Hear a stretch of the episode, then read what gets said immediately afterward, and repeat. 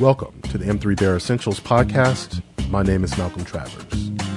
Each Sunday at 2 p.m. Eastern, I host a YouTube live broadcast and invite the editors and contributors of Male Media Mind to present a topic of their choosing. We discuss politics, social issues, especially those facing the black and LGBT communities, entertainment, mental health, sexuality and relationships, or whatever makes the news or makes us mad. View the show recording live to ask questions or comment in the chat. Subscribe to M3 on YouTube to get a notification when we go live. You can find links to our YouTube page and other social media platforms at malemediamind.com. Now, enjoy the show. And we are live. It is Sunday, February 5th, 2017. Welcome to the M3 Sunday Hangout. I'll be your host, Malcolm Travers.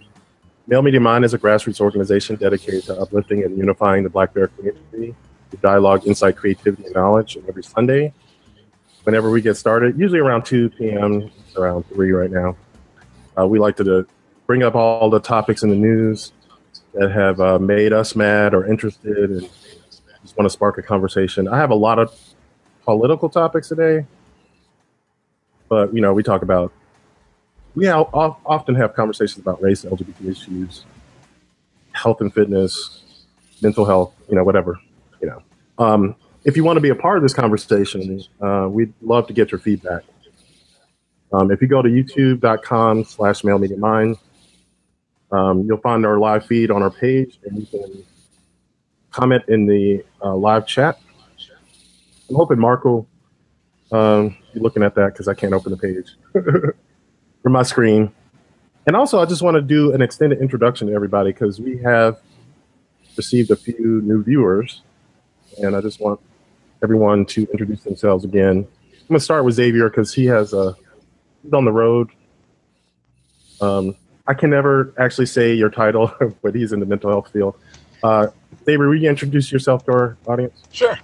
I'm Xavier Spann here in Atlanta, Georgia, and what I am is a licensed psychoanalyst for the Georgia corrections facilities as well as for um, uh, their mental health facilities here in uh, Atlanta, Georgia.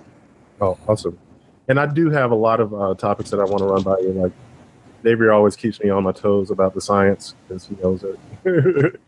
and, um, you know, I have to Google. I'm, a, I'm mostly a spectator, but I, I love the conversations we have. Uh, Mark O Estes, the M3 Entertainment editor, he's joining us from Tennessee you know, is a great writer actually, and has blogged about television and everything.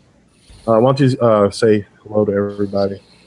Well, first and foremost, thank you for the introduction. Uh, secondly, I'm Marco S. I'm the entertainment editor of the M3 Entertainment Podcast, Hangout, whatever you want to call it, and um, I'm assistant head librarian, and that's about it.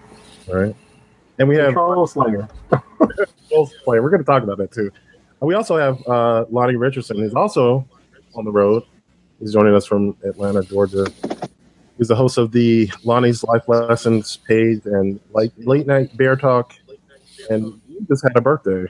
What's going on, Lonnie? Hey guys, how's everybody doing? Hey, pretty good. And we also right. and we also have Derrick Jones, who is joining us from the New York area. I'm always you're sometimes in New Jersey, but uh, he is a. I am sometimes in. New Jersey. yes, that's true. Um, but he is joining us from New York, and he is a renowned leatherman, baker, and all-around funny dude. Welcome, Derrick. Thank you, thank you so much. Yeah, and so I think you've covered everything, so I don't I can't really introduce myself. but no, I'm just happy that you're here, and um, we have plenty of topics to discuss. But as always, I like to get the panelists to introduce a topic of their own. Um, one of the things I was saying in the chat earlier was, um, you know, I have a lot of political topics this week. I'm going to run through them, and then we'll go into them in detail. Uh, we'll talk about the um, the travel ban and how it got lifted, how it impacted different groups such as uh, universities and hospitals, which are high, you know, have a lot of immigrants who come as students and doctors and so forth. Um, we're also going to talk about the, um, I guess this video Lonnie posted about the uh, immigration ban and you know why people might oppose it or support it and so forth. Uh, we also have um, let's see bills bills across the country in different states that are trying to crack down on protesters, which I think started with the Black Lives Matter movement, but has moved into these the Women's March and immigration marches as well. Uh, we're going to also talk about the uh, opposition to the Trump administration and some of the things that are really important. Because something that's come up for me is I feel like Trump is playing us like a reality show and throwing us all these conflicts that we get up in arms about. But the shit that's really important, um, we're kind of ignoring a little bit because there's just so much to talk about. Um, so we're going to talk about two specific things that really bother me about his administration, how we can, you know, fight against it. Um, we're also going to talk about, or at least we might talk about, uh, this ATF. Uh, the ATF seeks to increase a sharp increase in agents in Chicago. Um, I guess last year, you know, statistics statistics were showing that it was one of the most violent years that um, has happened in a U.S. city in years. So uh, I guess it's warranted, but uh, we'll talk about it um, in more detail. Um, and I got other stuff, but I don't want to keep droning on. Um, like I said, we got to get into some of these. I think I'm going to start with the travel ban. Um, uh, so I guess what was it a week ago, Monday or Sunday? Um, Has it only been a week? Has it only been two weeks? it's only been two weeks since his administration, and I believe it was last Sunday, wow. um, maybe Saturday, last weekend.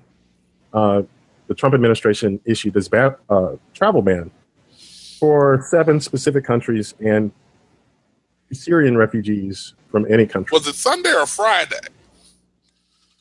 Uh, it could have been I Friday. I know it was Friday. Yeah, I know that protests had just broken out Sunday. I remember that at the, the top of the hangout. Um, you know, spontaneous protests broke out across the country in places like New York, LA, at the airport, uh, even Birmingham. Yeah, at airports. Um, there's a lot of people who were vetted and ready to travel to the United States were not allowed. Uh, some of these people have been vetted for more than four years. They've been through this process of trying to get to the country, and then boom, just kind of kicked off. So those people are actually going to be coming back this week. Um, there was an injunction ordered in Washington State that lifted at least temporarily. Mm-hmm. We got like two weeks window for all those people who have been vetted to go ahead and travel. Because the you know the vetting process, it's a minimum of two years. You know, so yeah, while they fight it out in the courts, least the people who are already vetted will be able to come through. The whole reason for the travel ban was because you know, part of his platform was that they didn't think they had extreme vetting. I'm not exactly sure what extreme is, but we're talking about, you know, investigative type interviews that are taken with everyone who comes in this country. Um, yeah, I think they're basically in the political realm conflating the immigration problem in Europe to the immigration situation here. Because, you know, Germany alone took in about a million Syrian refugees we took in about 20,000. You know, there's a huge difference. and those 20,000 who came here had to go through years of interviews and investigation. And, you know, they make them watch videos about, you know, American culture and like, are you okay with women not having their face covered? And, you know, it's pretty extreme as it is. I'm not exactly sure what you add. Uh, you know, these experts about like what could you possibly add to this to make it safe. Well, what you can add is a list of places where we haven't actually suffered from we haven't actually suffered from any terrorist activity from any of those places that got banned. But the places where terrorists have actually come from are not on the ban. That's true. And there are also places where Trump has business holdings. I'm sorry, and I need to stop calling it a ban because it's not a ban. yeah, those are those are your words. Those are your words that you're using. I'm simply using the words that you gave. yeah, he he basically like early in the story, um, part of this ban was a consultation with Rudy Giuliani. Um, because I guess he has connections within, you know, law enforcement and so forth. And he went to him. He came to him and said, "I need you to get together some people who can make a Muslim ban legal." and it's like, first of all, you can't call it a Muslim ban. Um, and you know, so they, I think they probably covered the bases because they banned all immigration from these countries, but they said they would prioritize people of minority faiths, which is code word for Christians. these are all majority Muslim country. So those people from those countries who are Christian or not Muslim can come to this country. I think that's a Muslim ban. I'm just saying. So uh, they might not call it that, and that it might get through that legal loophole. But um, well, apparently not. yeah, yeah, apparently not. Um, but one of the more disturbing things about the, the Muslim ban, which I think has slipped under the radar, this is from a story I was going to talk about later, but might as well include it here, was um, I guess the acting attorney general was fired because of her opposition to the ban. So she basically oh, has, she wasn't she wasn't opposed to the ban. She never said no to the mm-hmm. ban. What she said was, "I can't say yes because I'm not sure this is legal. I need to actually go check." Yeah, yeah. And that's been the largest problem of all of this is that the ban mm-hmm. came down the pipe without any, you know, normally when you yeah. make these executive actions, you have to run them through the policy. They call them policy stores because yeah. several people have to chime in on the language and is this legal and how do we make this legal? And none of that happened. It was like Trump and three people in a room that said, "Okay, we're gonna write this up. We're gonna do this." Yeah. They didn't tell anybody. Exactly. Yeah, it was bad, and the, the reason they gave was they wanted to not give the bad guys a heads up which is bullshit because, like I said, it takes two. But years. again, if you're talking about the, like you said, if it yeah. takes two years, you can't do the process in two hours. Yeah, exactly. It takes two years to vet people. There's no fear of the bad guys getting through the system. When, yeah, but anyway, they live in their separate reality. But I'm just saying this: though. the firing of Sally Yates is what troubles me because the attorney general really is supposed to be uh, they're supposed to put a check. Well, she was just I she she was just a placeholder anyway. She wasn't going to keep the job. No, she wasn't. But I still think it's troubling. Yeah. Uh, well, oh, I agree. I think that says that speaks a larger part to what's kind of really going on is that he's systematically getting rid of any kind of checks and balance that currently exists. You know, there's the reason why the attorney general, you know, is there and why the attorney general had to approve something like that. So his whole thing is, if you're not for me, you're against me. You got to go and to me that's that's not a part that that's going to be more detrimental than anything exactly and yeah that's troubling that's one of the major troubling things about his administration to me is you know when um, jeff sessions is approved i think he was approved to be attorney general i'm not sure if he's been sworn in yet but this i don't know it's pretty ominous that he feels like the attorney general should always be on his side i mean the attorney general is who you know, started the investigation against Bill Clinton for impeachment. Yeah. You know, he's not supposed to be on the president's side. He's on the people's side. He's the law enforcement, highest law enforcement official of the country. You know, so yep. that's supposed to be independent of the president, and that's really, really troubling because of all the crazy shit that Donald Trump. I mean, yeah, within the first week, second week, I'm sorry, second week of his presidency, you know, he's already you know, issued an executive order which has been overturned by the courts, and he's fired the attorney general who spoke up against it, or at least said, "I need to vet it." Uh, you know, because I think the biggest problem, like I said in the early stages, was the removal or um, of those people who had already been vetted, those who have green cards or visas. You know, those people have already gone through a process of you know being cleared. So like that was a step too far, and it's I don't know. We'll see about it. Um, one of the other things I want to talk about the travel ban was how it affects people, and I want to get into Lonnie's video since it's on the same topic. Um, so uh, Lonnie's video was talking about why I guess the black community should not support or not support those who are protesting the ban, mainly because you know we're at the bottom of the socioeconomic level, you know, culturally at least, um, not economically, but we're basically at the bottom of the social strata. Why should we be helping someone who is higher on the social strata if they're not going to help us? Argument. I didn't listen to the whole video. Like I said, I watched about 30 seconds and I said, oh, I get the idea.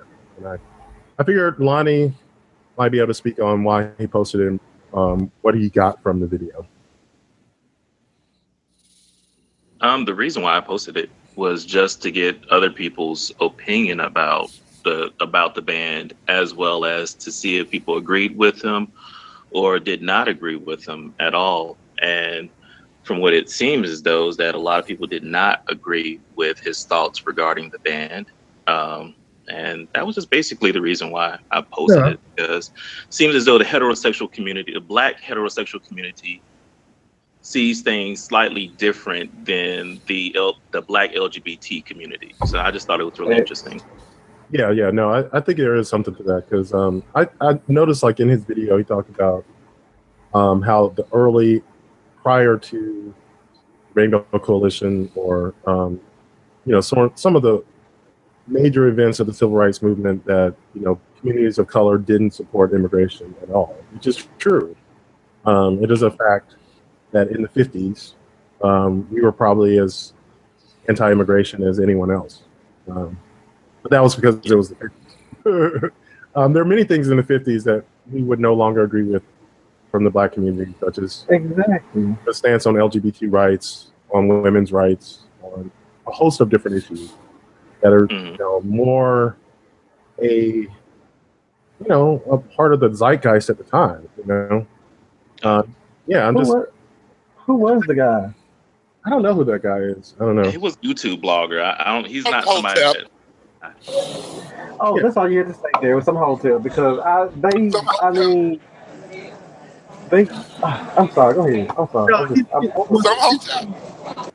he is. He is. What's interesting about his video, and I think is interesting, is that he's smart enough to put together a cogent argument, um, but he's ignorant enough to be incredibly wrong about it. You know, and I think that's sort of the sort of um, nature of everyday people. I think I I appreciate Lonnie for posting it because it does it does kind of represent what an average you know person might think. Um, I'm I'm glad that Lonnie said that it's the viewpoints between a heterosexual black man and maybe an LGBT you know black man are so drastically different, and I'm glad that he pointed it out because a lot of people would be quick to say, "Oh no, it's not. No, it's not. It is. it is." And that's a conversation that needs to be had because we might have a common goal, but we probably have a different path of getting to that said goal. And if we have different paths and different ideals, then getting to said goal is going to be complicated. Yeah. I mean, every time we're going to run into a problem. And unless we're all on the same page uh, from point A to point Z, not point A to B, but point A to point Z, we're going to always be behind. Yeah. We're gonna be always at this point in life, but we're gonna be constantly like trying to figure out why we are in the way why why we're in the situation we're in right now. Yeah. I would say the main reason why I disagree with his video um, has to do with sort of being on the right side of history in a sense. Exactly. Um, it's just that's an antiquated idea that he was proposing. Um, eh, we live in a world now, and I think it's the problem of Middle East in general, it's, it really doesn't have much to do with religion. It has to do with culture, and a culture that doesn't accept outsiders that well. Um, I think it, it, we're going to live in a global society, whether we like it or not, just because the level of technology that connects people, the ability for us to travel freely, we're going to be intersecting with each other a lot more. Um, and our full attempts to stop that is feeble. It's it's not going to happen. So uh, we got to learn how to live together. I mean, that's just exactly. the way it goes. Um, but learn to live together with other cultures when we can't even live together with our own goddamn culture. Yeah, we got to do it at the same time, man. you got to walk. I, I don't think. You got to be able to do both. Um, Here's here, Lonnie, I think what we I'm sorry. Go ahead, Zach. His viewpoint I thought was interesting because it came up um, and it, it, sounded a lot like the viewpoint of a guy in the barbershop um, when I was getting my haircut one time, and he had uh, the very same similar kind of stance on the on the on the topic, and I thought it was interesting because the older gentleman sitting in there, like this cat probably was about my age, so the other gentleman that was sitting in there, they was throwing him amens and throwing tithes and offerings at him and I'm sitting here thinking, you all are old enough that you should know better. You know, that would be my first thought. But not really. But then, you know, I think about something that one of the uh, presidents said, you know, an injustice anywhere is an injustice everywhere. So how long, okay, so for right now, the attention is turned on, you know, Middle Eastern people and particularly those of the Muslim faith. Well, how long before that anger and anguish turns against you? You know, it's like I tell people all the time people talk about, you know, they best friends. She talk about everybody. She do this, this, and this, and then you get surprised when she does it to you. And I'm like, how long did you think that would last? I mean, seriously, how long do you think before they turn on you? If they'll do it to any and everybody else, you're what? What makes you any different? Why are you exempt? And I think that's one of the main points that he's missing, outside of a lot of other things about, you know, the fact that we're going to mess around and cut our noses off if we keep going this route. Because you got to keep in mind, a lot of the oil and resources that this country uses comes from other countries.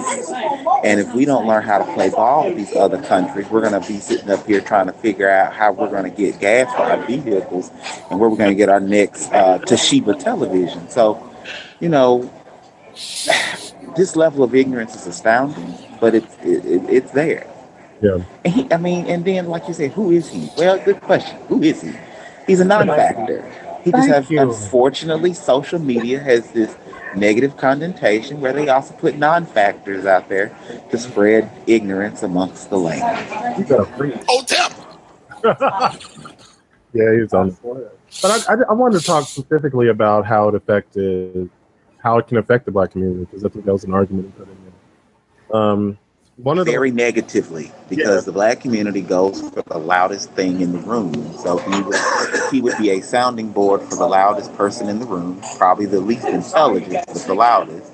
And people tend our people tend to go in that direction. You know, we like the preachers that jump and shout and scream and run up and down an aisle. We ain't really all it, it's some of us are down for the, the quieter preachers, but it's not a majority rules thing. Um, and so with him, it's the louder, he's the louder of the two, and so therefore our people particularly move in that direction. No, so what would be the solution that you would give to somebody like that, or for people like that, Xavier? For every time he oppo- he posts something, then you have to put somebody out there that's capable of opposing an alternate viewpoint, not an alternate fact. Make sure I make that clear. Not an alternate fact an alternate viewpoint. And it needs to be very clear, it needs to be very concise, and this person needs to be, you know, they need to be able to articulate the point, but not on a level that only those of similar education can understand. But they need to be able to articulate this fact, the facts of the situation, to where any and everybody can understand. Exactly. I was going to throw in. And, you know um, anybody like that? I mean, I think there's a lot of people out there like that. I think I've come across plenty of them. The thing is that these people are oftentimes not very public in their viewpoints and their opinions. Mm-hmm. But I was gonna throw in um, another way it can affect us because some I have so many white people who take when you talk to somebody white and you give your viewpoint of what's going on or how things are, they they take that as like that's how all black people think. And so uh you, I've had so many people come to me like, we know, well, I have a black friend who said this and said that. I sit there and tell them, well, that's that's fucked up. You know what I'm saying? And it's like, well, I mean, that's how he. I said, well, he don't speak for me. You know what I'm saying? And so we, that's another way they could. I think they could possibly, uh, you know, hurt, you know, yeah, injure. Mark, have you ever have you? this is what I do in situations like that. Have you ever turned that back around on them? Kind of, well, Actually, yeah. Because when I hear that, when I when I hear that, when I hear well, I have a black friend who said such and such and such, my response is usually, well, there's this white guy that I grew up with, and the last time I talked to him was when he was 17, but he said such and such and such about white people, and so I think that's true for all of you. yeah, yeah. and usually, that usually puts them off just enough for me to come in with the, and that's exactly how you sound. Yeah, pretty much. That is a good strategy. Yeah. But I, you know, one of the things I was going to talk about were um, some of the ways it's affected just our communities in general. Um, so one of the things about uh, immigration from overseas, and you know, in these countries and spe- specifically, is you have to think about socioeconomics involved in going through the process of immigrating to this country. Meaning that it takes a lot of money and time and effort to go through that process. And the people who come here tend to actually, you know, have careers like in medicine, academia, you know. For instance, um, the travel ban affects about 15,000 uh, academics who are from these countries uh, students who are traveling. Yeah, it's a lot of people. uh, they actually had this doctor from Iran who's coming up with this uh, breakthrough on diabetes who yeah. is not able to come to this country because of the ban. Uh, you know, you got to think about the fact that we need some of these high level people in, in our country to help the innovations that help everybody. You know, like it's just one of See, Malcolm, I recognize that and you recognize that and Black Jesus recognizes that. But there is a whole group of people, you know, of non color who don't recognize that, who don't recognize, you know, here we are in Black History Month and people are, you know, learning the women from Hidden Figures.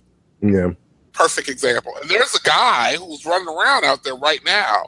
I came across the video the other day. It's like, propaganda. This is propaganda. That shit didn't happen. Yeah. You know, and I was gonna say like that uses to believe that anybody other than white people can bring anything to the table, can, you know, yeah. Yeah. I was gonna So you gotta get people past that mindset. Yeah. No, and let the yeah. rest of us live a life. Yeah, I was going to go through sorry, go the statistics on diabetes and how it affects the black community to give you a very specific way in which this travel ban hurts black people.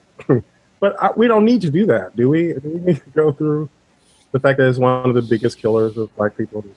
I hope a lot of black folks out there know this shit. Yeah, and there are people from Iran working on it who come to this country for, you know, to talk to other scientists to share their work. And, you know, it, it hurts people. The other way I was talking about was in the medical community in general. Um, in many large cities throughout the United States, especially in the field of internal medicine, which I'm not very, you know, very up to date on. Most of the people who practice, 80%, 80% of internal medicine practitioners are immigrants, mainly due to the fact that it's a hard job that doesn't pay well uh, as far as in the medical community because it pays well mm-hmm. generally. But in the medical community, it's not a high sought after uh, right, because it's not you're not going to get fame and fortune for being a great internalist. You know, right. right. Now, if you're a plastic surgeon, you know here the money is in specialty, so I specialize in whatever, and so you know you get the bill higher. And then if you're somebody, let's say you do plastic surgery, and you're out there in California, or Florida, and you're a well-known, very good plastic surgeon, you're going to make millions of dollars a year. But you can be the best internalist there is, and nobody, people have to, I can't remember who their internalist name is. Exactly. Um, because that's the doctor you go to when you know for yearly physicals, checkups. Something is kind of wrong, and then it goes beyond his scope of practice, and he refers you out to a specialist, and, it, and then it picks up from there. You know, he died. He finds he figures your labs aren't right. You might have, he thinks this is cancerous looking. He sends you to an oncologist. The money comes in. Yeah, and I was going to say those those doctors who practice internal medicine tend to serve non, minority communities a lot, um, just because of the fact that they're they're taking a lower pay cut because I guess of you know the economic differences that we're talking about. Where they send that money, because that was something in the video. He said they send their money back to their families. Of course they do. but they're also serving the communities that they live in. You know, you get something for the money, you know, that they get. Like if they open up a store and they serve you breakfast, they're serving you breakfast. Just saying. you get something out of it too, and they expect to be compensated. Like obviously, uh, that's how economics works. but I'm just saying, it it kind of unnerved me the video. Just always does. um, I'm not going to harp on that too much, but I mean another area had to do with um, with the Academy Awards. Apparently, uh, famous foreign film. I sent Mark a link to it because I haven't seen it. I don't watch foreign language. Uh, is up for an Academy Award, and he happens to be from Iran. He's probably going to win, you know, especially now. And I can't wait to hear those speeches. I'm just saying. from the Academy Awards. Could be for the first Academy Awards since uh, Trump came into office, and we know, like, you know, entertainment is just the bastion of liberalism. Even though, even though people like Michael Moore got banned when he opposed the Iraq War, when he won for won for Columbine, and he gave that speech, kind of got booed off stage. Well, all I mean, it seems antiquated. Like everyone's opposed to the Iraq War now. yeah, but everybody, uh, I mean, all the award shows this season so far have been very politically driven in terms of like with, with acceptance speeches. Let me the Yeah. acceptance speeches for all the award shows so far have been politically driven. It's like Deadline has always posted everybody's acceptance speech like immediately right after they get off the stage, and because you know I don't get a chance to watch half of them, but they they they then somebody will post it on Instagram or something. So yeah, the Oscars is gonna probably be just as lit with political, you know, agendas and stuff like that. Exactly, exactly. Um, yeah, so I mean, it affects a lot of areas of life. Um, like I said, the travel ban is probably going to uh, go through eventually, um, just because of the fact that he did contact some people to make sure that it passed the constitutional test. Like, you can't actually have a racial or you know, religion test for those people coming into the country, and they didn't. They didn't pose it like that. So. Um, even though effectively that's what it does. Um, I think they were smart enough about it to uh, make it go through, and that's you know a theme. If they were smart enough about it, then then it would not be being opposed by the courts right now. yeah, yeah. I'm just saying. I think they can win in court. I think it's a, a open question.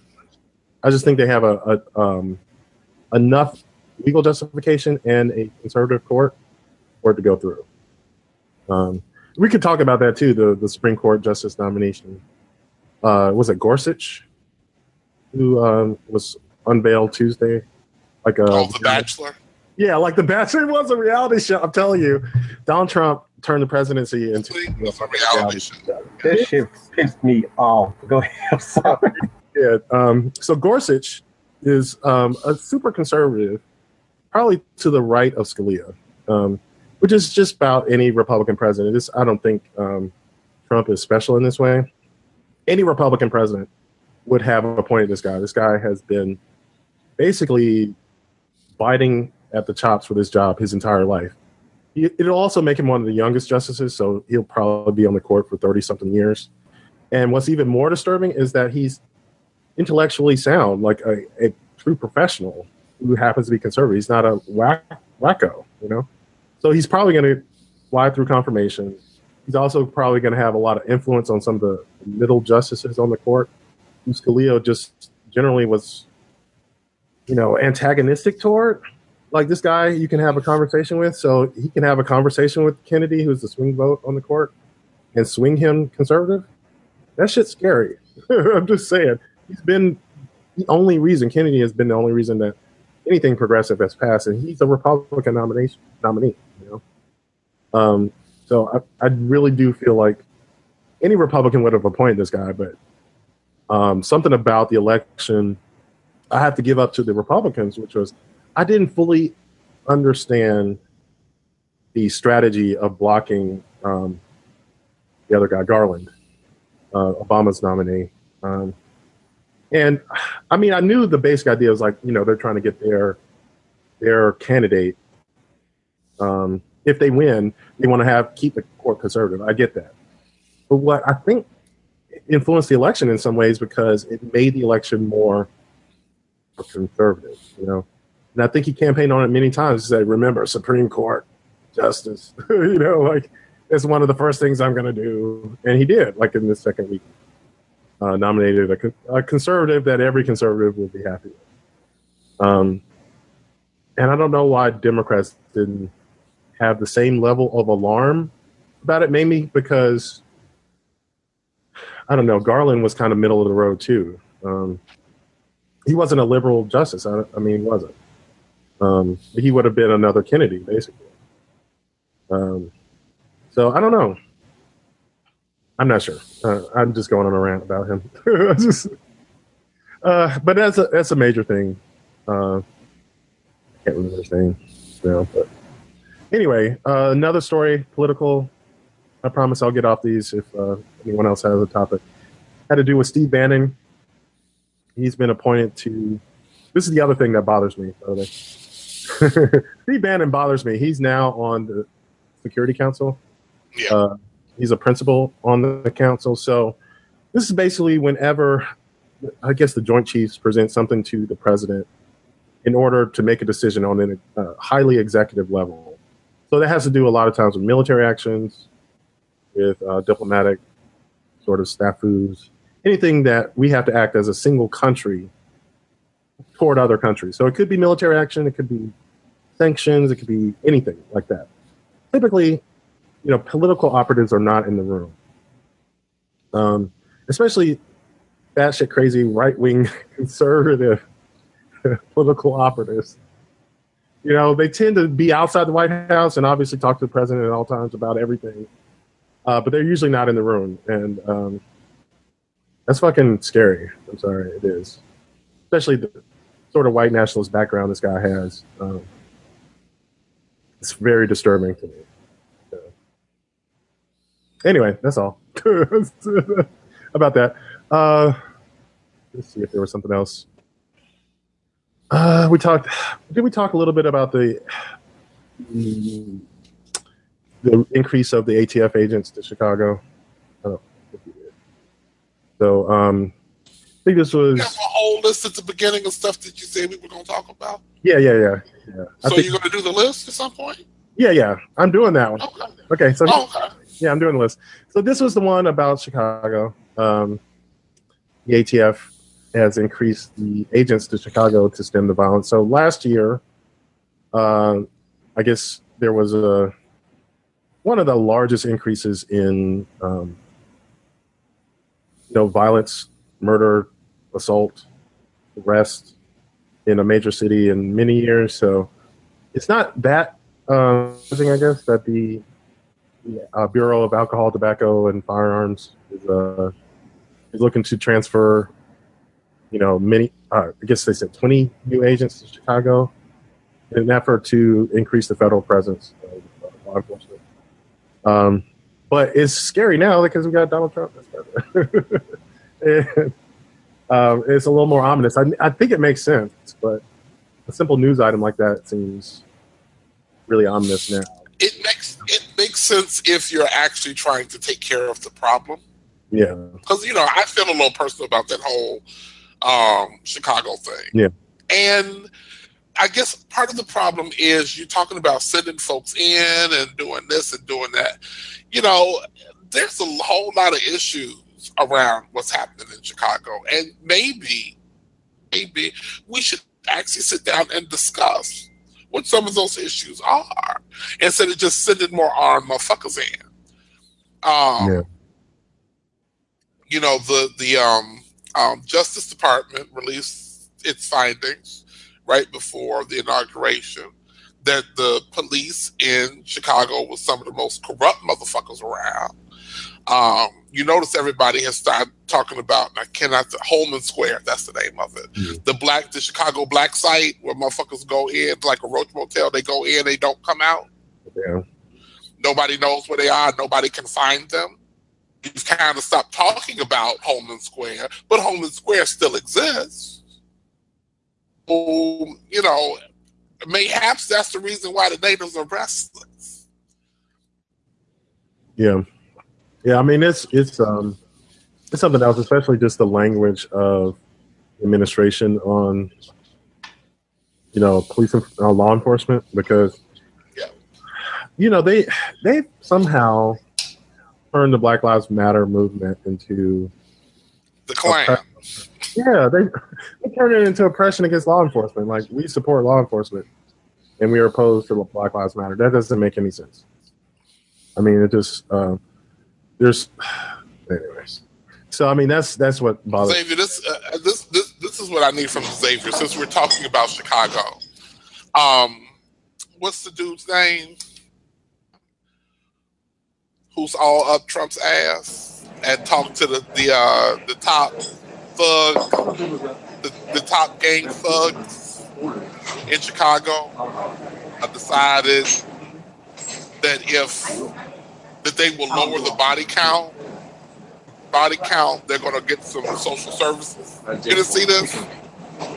Oh yeah, that's not Chicago though. That's down here. Thing that happened. Yeah, this is the thing that happened on February. No, I wanted to know from a mindset. My boyfriend taught me how to make a, like a homemade pasta. From from a so, from from a psychological set.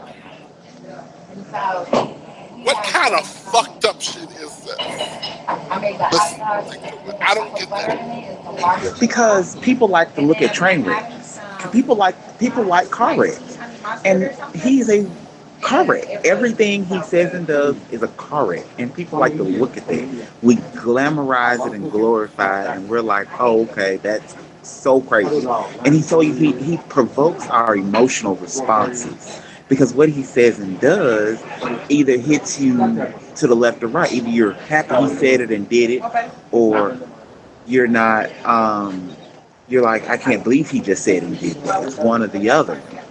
And so, the interesting thing about that is that Goldwater rule came out to say, you know, to stop people from making so many judgments because there was so many um, psychologists like in, in psychiatrists who were saying something about him and saying that his mental status doesn't it's not it's not matching up for somebody who you would typically see in our political system. There's some there's some instabilities that represent themselves in him, and so they were trying. They had to put a stop to that because of the Goldwater rule. And so what he says and what he does is not filtered, and that's one of the things they talk about is that he has the action mm-hmm. of someone who can invoke or, or provoke a negative uh, outcome, either for our foreign policies or even here on our own homeland. Um, and, and, you know, at this point, now that he's president, there's nothing to say or do about it. It just is what it is. Thank you. Or maybe you can't cap. It is. Well, It, that probably makes sense. Frederick Douglass. Hopefully, Frederick Douglass sitting on the panel with him will help us out somewhat. yeah. Because you know, every day Frederick Douglass is doing greater and greater things. yeah, yeah. We're gonna actually uh, talk a little bit about Black History Month later. But um, thinking about Donald Trump and his psychology, I want to talk about the issue of trolls with Mark. Um, if he can come back on. So basically, um, I wasn't there for the entertainment hangout, but Mark hosts M3 Entertainment Hangout Friday evenings. I'm usually out playing Magic. Sorry, but I've kind of gotten back in the habit of that. Um, but yeah, uh, there's there was basically a troll who, or a group of trolls who have been sort of stalking our Twitter feed, and um, you know our hangouts automatically post to Twitter, and they found their way into the hangout Friday night, and we've had this happen before. I, I wasn't really paying attention. I'm not a Twitter person, so um, you know these trolls have been stalking us for I don't know about a month or so, um, and they just come on, they flood the uh, hangout with derogatory comments And, With and, boost our viewership. Just and boost viewership. It's true, and um, you know they post a lot of comments with nigger and faggot in it. Um, I don't know what that is. I, I, I part of me, I was you know having the conversation with someone else about it was we don't necessarily identify ourselves as gay or part of the LGBT community, but in the conversation, it becomes pretty apparent we don't really need to say that we are because you know we're just being ourselves. But you know maybe that's what it is. Like they come on, they see it, and then they kind of go off or something, or they really are stalking us. But now I guess we got the answer because they're stalking us on Twitter, and um, you know, my instinct is just block and make no comment. You know, um, because I think that's the way you deal with trolls. Uh, they're seeking attention. They're seeking a reaction out of you. Um, yeah, they think it's funny. I think a lot of them just do it for the kicks, you know, to see if they can get a row out of you. Um, which is like a little kid, you know, like a little baby, you know, hitting someone on the playground. you get an the party don't mean you got to go. Yes, yes, and yeah, and so I block in- instantaneously, insta block. So I call it like block. Like I don't even need to redo that. Um, but you know, in the past, it I guess it had Mark upset, but I had to say I'm really proud of the way he handled it Friday night, which was he just went through and blocked every person who made a racist comment, and um, I think report one because he made a death threat. You know. Ooh, Yeah, which I, a death threat. Um, I think the way he described it was, I, I hang niggers like ornaments on Christmas trees. Yeah. So yeah, you got reported. just saying. And I just want to say, I guess all of us have a certain social media presence um, out there. I know Derrick, you post a lot on Facebook and so forth. Um, have you had to deal with trolls in the past, and how do you how do you deal with them? occasionally it's very rare because again i have the you know I, I think it's very clear when you see me i gives no fuck it's not going to upset me and the worst thing that's going to happen is i'm going to actually tell you where i am Yeah. and see if you have the balls of the brass ass monkey to show up Yeah. Yeah, like I, I said, mine has been immediate block. Um, I might comment on it like we are right now, but I don't really engage with them. You know, I mean, I just think that's what they're looking for is intention. I'm I'm going to deprive you of what you're looking for. You know, yeah um, but I do want to talk to people about how they deal with trolls because I, I've seen trolls really affect people really badly. You know, emotionally and so forth. Um, you know, they well I'll, i will i will say this and i'm going to get to the actual subject matter Mhm. uh, there was a post on my page recently um, that I got a response to by this guy who went off on a whole entire tangent. I mean, he wasn't trolling or anything, Yeah. but it did. I mean, it went like way, way left from Yeah. what the original post was about.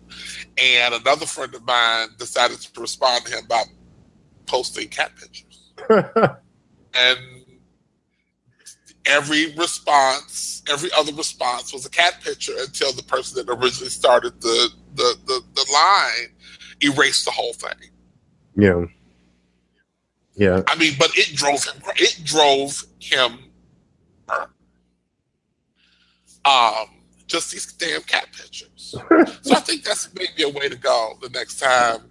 You know, we have a uh, yeah, maybe No. just you know post post some cat pictures. Yeah. It was interesting. that I think, um, Chris was on the broadcast with Mark Friday night, and I think the way he said he dealt with trolls was um, through advocacy, like especially if it's a thread. So I think he gave the example of a highly um, opinionated pro-life person about abortion and how it was going to destroy America and they're killing black babies and blah blah blah.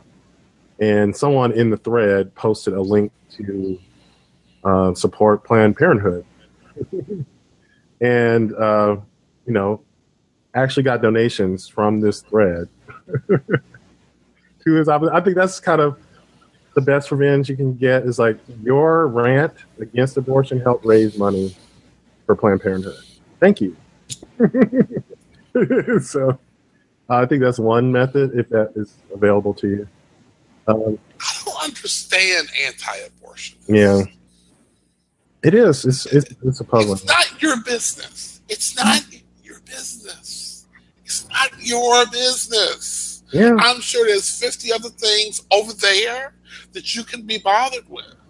yeah, What this woman does, and you're not related to her, and you're not the father, it's none of your fucking business. yeah, And I think the world would be a much better place if we all just kind of learn to mind our own business.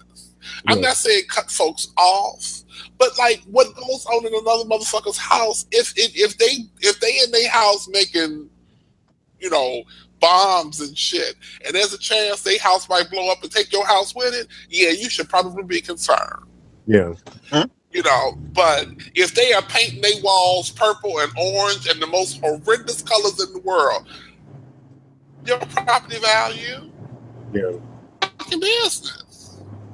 Yeah. It's true.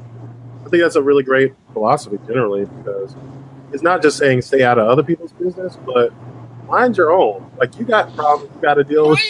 Pro-lifers th- th- their issue is not that their issue is the baby can't speak for itself so somebody's got to be there to speak for them the same way with the baby seals and the, the wolf pelts that you know i'm trying to get a fur made of um, there's nobody there to speak for them so somebody's got to do it and so that's where i am i wouldn't be a good christian if i didn't speak out against this Yeah. now the best way to combat some levels of ignorance because now I am devoutly Baptist. And because I have You a very strong understanding of God and how God works, I know that He gave us freedom of will and freedom of choice for a reason. And He's not going to supersede or intercede on no, and He's just not going to do that. So I feel like if we're going to go pro life, I think this is how you get those pro life people under control. If we're going to go pro life, then Keisha's baby that she would have otherwise have aborted should be sent to live with on the dime of a pro life person. Yes, I agree. I think that's how you handle that. You you want you want these women to have these babies for whatever reason, and she wants to not have this baby for whatever reason. Then you're responsible for it. Yeah, I would totally support any pro life ag- organization that was actively trying to get children adopted. I'm okay. There with you that. go. No, Yeah, no, no, me no, no, not get children adopted. You adopt them. You're Yeah. right. You are responsible. You're a pro life person. adopt. Your name has come up in the lottery. That's what, It's yeah. your turn to take on this baby. Adopted. You take this motherfucker. No, I, I agree. That's what I'm saying. Like an organization that got people who are pro life together and have a pool of adoptions, like you said. Yes. Yeah, I think that's a great idea. And pro life people, if they oppose it, obviously oppose it for different reasons. Because, yeah, you're talking about life doesn't end when you're born. You know what I'm saying? like they care about the baby up until it comes out, and it's like, uh, well, yeah. Then it's get a job, Who you bum. born now? Now you can speak for yourself. Right. Get a job, you bum. exactly. So yeah, if you uh, put your money where your mouth is, I, I will respect that. Yes. You hit them right there. Yeah, yeah. But yeah, I'm just saying, like on the facility in their neighborhood or a group home in their neighborhood. These are all the children and the and the whatever else is of people who didn't want their children and they're in your neighborhood now. That'll change a lot Yeah. of shit real fast. Oh my god. it would it will change the conversation in a major way and not to their favor, clearly, because And what I was thinking about that I when we were talking about the uh, trollers, as you were saying, it made me think of the pro. I mean, the uh, freedom of speech stuff. You know that we were also going to go into eventually. yeah, yeah, That Mhm. thought process came up. Yeah, no doubt. Um, I actually had a, a, a talk about that with Milo. What is his name? I, an asshole. That's all we gotta say about that. Um, It it's Milo. Asshole. Wait.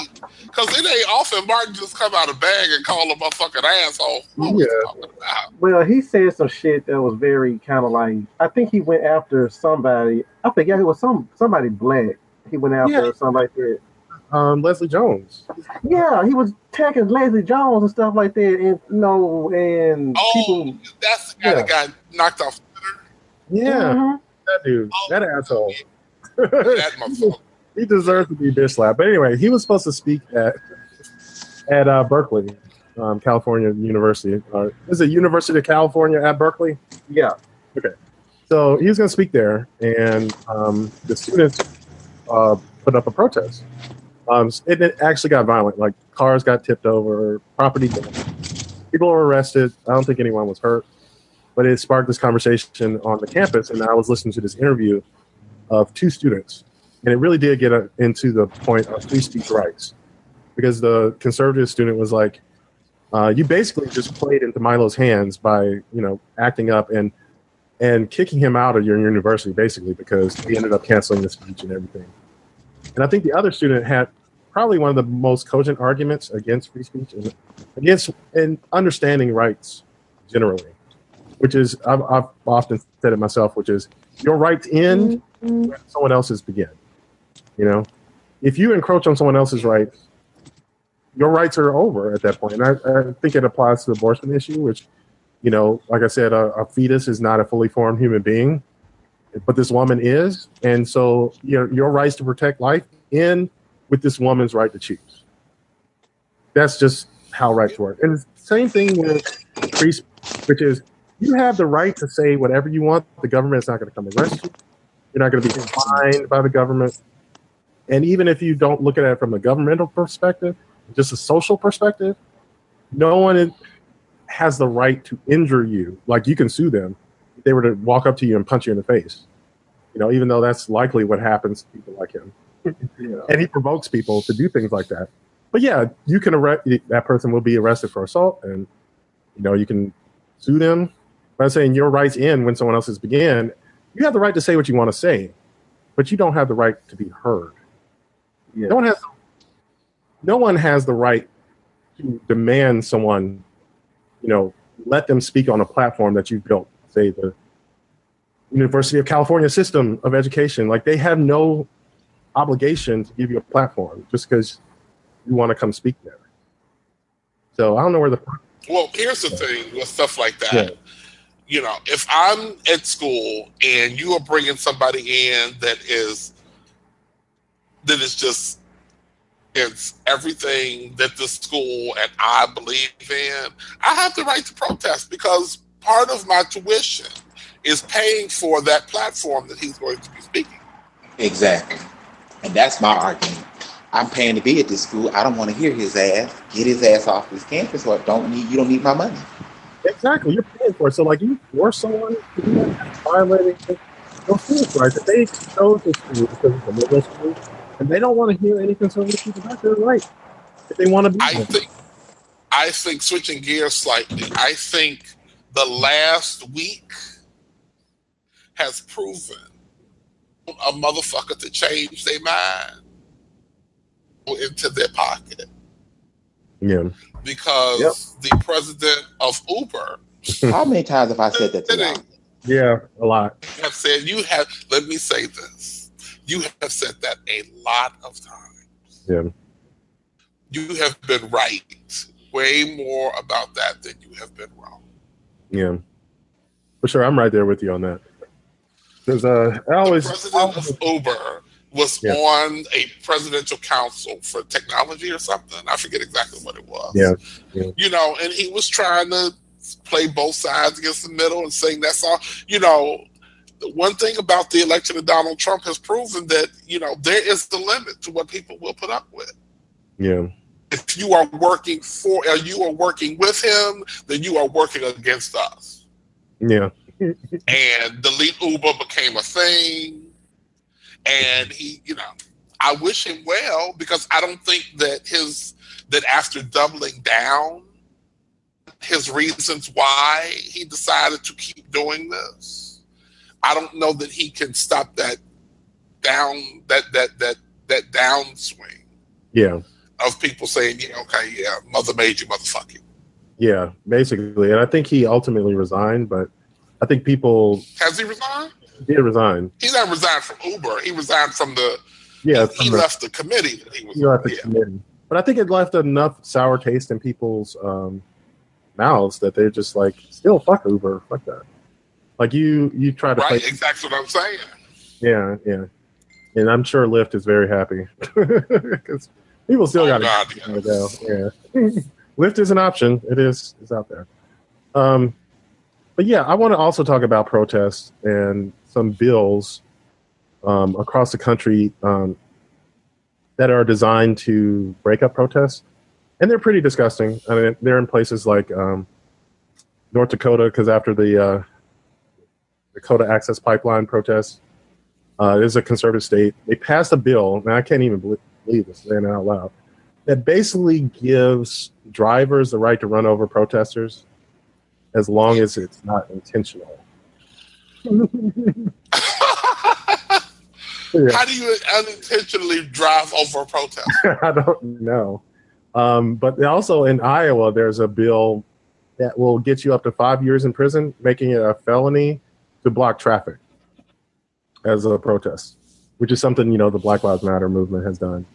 But you can imagine like hundreds and hundreds of people having felonies because they block the roads. I mean, that's a thing in Iowa now. So, um, and and obviously in many other conservative states across the country, you're going to see this crackback. Um, and so I, I'm I'm so, I'm ready to see the stories of people spending significant not amount of time in prison because they decide to protest someone getting killed. You know, like it's it's insane. So I just want to mention that. I don't know anyone's opinion on it. Like, do you think it's gonna provoke a backlash from the black community, or A lot of people were arrested, not just the black community. yeah, yeah? I'm just wondering. Do you think it will, you know, cause a backlash? Because I mean, I've heard people argue. It, it, it, it, it's it's hard to say I think so depending on the location. Yeah, yeah, Mhm. Yeah. Most because yeah. the freedom of speech also covers peaceful protest, and I think people are going to find a way with most loopholes. Lawyers are going to find the loophole in there to say you can't do this; it's unconstitutional because based off of mm-hmm. this law, a person cannot go and protest. A person cannot voice their opinion about whatever it is they're voicing their opinion on. So yeah, I think it's going to get some pushback. It's just a matter of time for them to finish going through it and looking at it and deciding how they're going to push it back. Yeah. Um, Because I, yeah, I think on one level there are already laws against this right now. Uh, you you can get prison time. It's just not a felony. Most of the time, it's settled with probation and a, a steep fine. You know, for unregulated protests. Because you a lot of times you actually have to get a permit from the city to hold a legal protest. And one of the things I realized is that those permits cost a lot of money, especially if it's a large protest, like um, Women's March, for instance would have been, you know, in the six figures to come up with. You know, the permits, you pay the police officers and people to uh, hold that protest. It costs a lot of money, um, and so I think a lot of times people feel like, you know, the reason they pass these bills is because they feel like they're it's costing an undue cost on the city if you block traffic or whatever. Um, and I, I guess that is a real concern, which is why a lot of those people get fined lots of money when they when they hold up traffic and shit. So um, yeah, but the prison prison terms just seem like you're being spiteful and intentionally trying to injure people. You know, because if it was just about the money, I just feel like you can find people and get the money back. Anyway, go ahead, Lars. It's going to create more jobs um, for the people that work in the uh, correctional facilities. So that's a good way to Yes, do it. did. you know what? It's it is true. Uh, we already got plenty of jobs. We actually are the most. And plus, um, a lot of the free labor that goes on um, actually happens in the correctional facilities, yeah. like uh, making clothing for Victoria's Secret and other things. So It's not- True. they it's not find them exact. jobs, but they give the jobs to the correctional facilities, and they pay these people less than minimum wage. Yeah, they pay them by the month, and sometimes we're talking like you're doing yard work or something, and you get paid like fifteen dollars a month. That goes into your stipend. But as far as the protesters getting jail time, that will create jobs for for correctional facilities. and police officers and Yes, lawyers crazy and everyone is already backed up in the legal justice system. Like there are plenty of jobs there, and it's a steady paycheck. Trust me, I went to school for criminal justice, so I'm just saying. Uh, yeah, it's a steady paycheck. It is. Um, parole officer, correction officer, whatever. If you want to get that job, it has security. Um, but uh, yeah, I don't. Yeah, I don't have much else to say about it. Just that it seems spiteful more than something they're trying to because the laws already exist. You're just increasing the penalties because you don't like what people are protesting. Um, so there's that. I don't know. Um, the other thing I had on this list was how do Democrats fight back? Um, you know, so dealing with the Gorsuch nomination is likely to go through. And there have been, you know, calls to block some of the, uh, the appointments to um, the Trump administration, including the new Attorney General, uh, Jeff Sessions. Very likely that's not going to go through. In fact, they ended up um, changing the, the rules, and I feel like the Republicans, you know, now that they're in power, I, I don't think they're they have any issue with getting rid of the filibuster, which is something if you're in power you can do. Like the filibuster is just done by agreement. Yeah. Um, and at any point you can just say, well, we're going to change the rules. Filibuster no longer. Um, yeah, and I think they're going to do that on these judicial nominations for sure. And um, actually, uh, Democrats have done that in the past, at least on judicial nominations. That's how they limited it. You know, they stopped debate or whatever and went up for a vote. Um, this vote will be interesting in the sense that if they do that, there are actually two Republicans who are opposed to. Um, so it would actually be a tie, but then Mike Pence would, you know, break the tie. Yeah. They'll still get. Who are you talking about now? Uh, I think that's um, education secretary. Uh, yeah, Secretary of Education, yeah, yeah, yeah. She's uh, I can't. the remember. one that wants to keep guns in schools in case bears attack. Yeah, yeah, that's it. Yeah, two Republicans who oppose her. So, and it's not because of her politics, it's because of her incompetence. Like she moved. And honestly, there should be more than two opposing her. Yeah, like she, they asked her questions about education policy. Um, and I, I'm a layman. I don't, I don't work in education, so I don't know these things. I think the average person would know them. But if you're going to be the fucking education secretary of the United States, you should know some basic things about education policy, which she didn't. And that's a reason to not get the job. like, it's an interview, A right? very good reason to not It's get the job. Yeah. reason to get the job. It's not because of her politics. It's because she's not competent enough to fill the position. Um, but she's going to get it, and I guess it brings up the greater question as to, you know, the Democrats are out of power in the majority of the states, the majority of legislature, the Congress, the presidency. It's all Republican. You know, so what role do Democrats play in opposing the administration that's in power? Um, so there was an article about it, and I had a few notes here. Um, you know, one of the things that had happened was, you know, people came up to different congressmen's houses, including Chuck Schumer, who I believe sits on one of these committees, and they came out of his house or out in front of his house, you know, off his property, but you know, surrounding his property, just yelling at him, "Do your job." which I thought I, I heartily endorsed, I should say. um, know, block them. I mean, at least put up a fight. Uh, I know you're going to lose. Right. No, that's that's always kind of been my thing. I don't, but I don't care that you're going to lose the fight. I get mad at the Democrats when the Democrats don't show up for the fight. We've Yeah. already decided, well, we're going to lose, so we're just going to let this go. No, I Yeah. want you to fight. Exactly. Fight happen. And even if you lose, at least I know you tried. Exactly. Finally, I can agree with Der- Der- Derrick for a chance. Democrats are pussy. I, I can't. I'm a Democrat. Don't get me wrong, but Democrats, we are the pussy group. I can't stand Yes. Yeah. The We're not going to win Republicans that do fight, so some we're not fucked going up to fight. shit.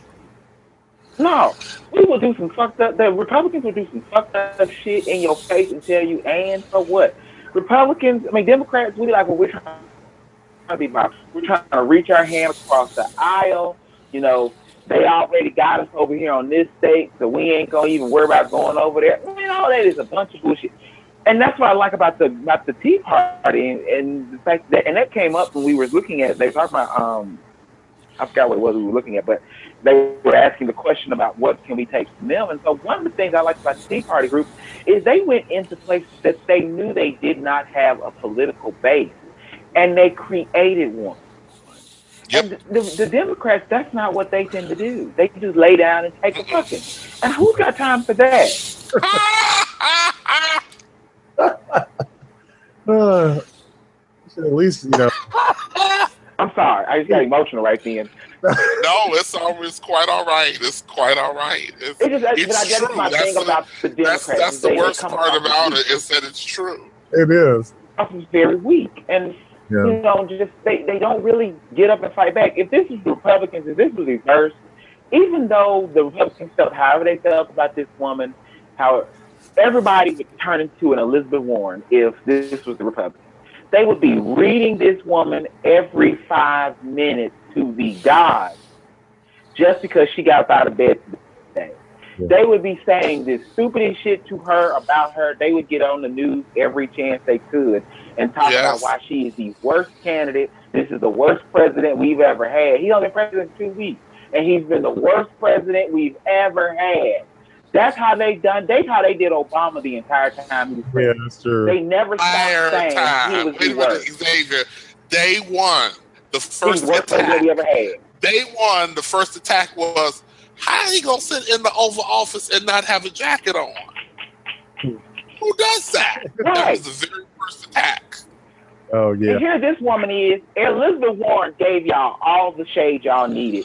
All you need to do is step out of the light and into the shade. She said this woman ain't never managed this much money. She's never had schools. She never had students. She had children that went to these types of schools. She's never had to file for no student loan. She don't even know nobody that has student student loan.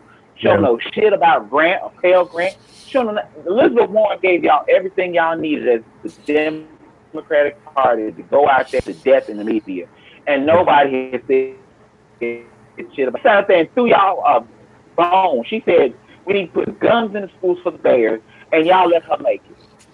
Well, and this- that should have been the death knell right there. yeah, this is That should have Death been her death knell right there. Guns in school, bitch. I'd have been like, wait, wait, wait. Everybody, stop, stop the camera, stop the camera. Did you just say guns in school? For real, the colleges are, the colleges are For bears. climbing up walls. Right, bears. The colleges are climbing up walls. Now, who goes to college? Not minors, no, adults. Adults that are supposed to be higher learning. So if they don't want quote unquote responsible college students walking around with guns or anybody else on their campus, why in the hell would you say put guns in an elementary school for some goddamn bears? They should have been taking her ass out, tarring and feathering her behind that statement and they let her make it. that's some, that sort of dumb rhetoric definitely. You know, Xavier had some Maxine Waters pills this morning, didn't and this is Give me a damn bottle, shit. no, and I think I, that, I, I want to do a Maxine Waters. I really, I want to come out and be like, what? oh, he don't know nothing. He is incompetent. and I think I think Xavier hits on a really good point about um, Elizabeth uh, these nominees, which is that she is elevating her own platform. Like she's making sense, right? You know, if in, if as a Democrat, so like if I'm speaking to them directly, just saying the reason to oppose these things is because you rally your base. You know, this is what your Right. the people voted for you want. Do it. That's what you're there. You're a representative. So, you know, when the next election comes around, you already have a platform to run against Trump. You know, like we? Because I know you're a fighter. yeah, Where have the that's been the last two weeks? yeah, exactly. We want a fighter. We want someone who can defeat him the next election cycle. Show up. I want a fighter. I, I, I want a fighter in general, not just to defeat him. Just because, again, I know you got into this shit for the right reason. Yeah, yeah. Do your job. like, do your fucking job. That's what you're there for. You're the opposition party. Oppose. Oppose their shit. Damn. Anyway, um, let's see. Uh, we're going to talk about Black History Month. Um, so it's Black History Month. it's February. Um, and I was listening to this article, um, an interview with a uh, a Black History professor. I believe he's in Atlanta, and um, you know they just started asking him like, uh, "Is Black History Month stale?" Like, aren't we just kind of rehashing the same shit year after year? And you know, could we possibly do to renew interest in Black history? Um, and do we still need a Black History Month? Oh God, that's that question comes up every fucking year. It does, but um, it's here again. so there we go. And the answer, and the answer is yes with Yes. a but. Yes. So what is after the comma? Okay, so I got to take a breath because I'm about to say a name. Oh, I'm about to say a name, and it's going to cause bile in my mouth. I kind of, sort of, from a sideways position, understand what Stacey Dash was trying to say about Black History. I know that was That was painful. Yes, that is painful.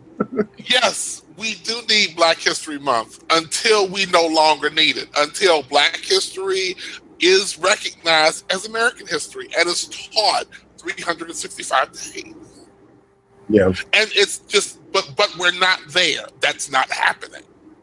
right. There's more blacks that are being removed from history Yeah, every day. Again, the whole slave trade, you know, there that that is part that's not where black history starts, but that is part of black history. And when you start removing motherfuckers from it to make it not seem harsh anymore, yeah, you- you're not telling the whole complete story. So yeah, we do still need black history until such a time that we don't. But I don't know when that time will be. yeah. I agree with that, and I think And also I think we need. I think we need more than Black history. What you were saying earlier, we. I mean, blacks weren't the only ones that invented things. There were Native Americans that were inventing, and doing, inventing things and doing things. This, this is this now more than ever. We are recognizing that this is a nation of people, with the exception of the Native Americans. This is a nation of people that came from other places. We all contributed something Yeah. you know so all of that shit should be recognized 365 Yeah. There's something else I, I wanted to touch on that you, did, um, which is about what the focus of Black History Month is. Um, and it's just something like I, an insight I got from listening to this professor talk about it, which is the, the entire breadth of Black history. It seems like during Black History Month, the thing we focus on the most are civil rights and you know smart Black people, um, which is cool. I mean, I like smart Black people. I do. Um, I like the civil rights movement, but there's more. You know, there's the everyday lives of people living through, you know, segregation or even, you know, the Great Migration or slavery. Or, you know, there's just like so much more that we could be talking about, but we always go back to Martin Luther King and Rosa Parks, which are great people. Don't get me wrong. Martin Luther King was an obsession of mine. my social my social studies teacher in the seventh and eighth grade had us do reports every february Yeah. on black history leaders and you could not do you could not do martin luther king you could not do rosa parks and you could not do harriet tubman Yeah. this was back before the internet. we had to go to the library and look through the Encyclopedia Britannica to find some shit. Yeah. Yeah, we got called out one year for that. Um, my fifth grade year, my teacher, who was actually white, she had the same thing, Derrick. Um, but you know, we had some parents who were like, you know, fuck her, we gonna you gonna do Martin King Jr. You're gonna do because I can go find some on net quicker than I can anything else. And we all end up in class that day with about five Malcolm X reports, five Martin King Jr. reports, a couple of Harriet Tubmans, a couple of Rosa Parks, a couple of um um who's the other Malcolm X's, you know what I'm saying? And so she went the fuck off. This white lady Yes, went well, she, the fuck off. Yeah. She said, y'all, she said 95% of y'all in this classroom right now are African American. And this is a travesty. She said, y'all need to know your black history. And so she just sat there and started writing, scribbling on pieces of paper like pissed. and started like slapping people, slap, slapping names on people's desks. You have this person, you have this person, you have this person. These people are responsible for the everyday stuff that you use on the, you know, on, you you don't even know who they are. And so she just went off and she said the super soaker gun that you all played with, uh, somebody black invented that. You know what I'm saying? Just like, you know, just no, your black history. Yeah. And I was like, okay, then, you know, I feel real, I feel this type of way that, you know, um, because again, that's what, like we all said, that's all they teach is Malcolm, uh, on Martin King Jr., Malcolm X, Rosa Parks, and stuff like that. And um, Malcolm, you said something about being stale. See, this year I actually did something um extra on Instagram. Um, be I'm trying to put like a little fun spin because you have your people posting, you know, your your, your Malcolm X's, your you know Rosa Parks, and then you have like the smart black people and all that.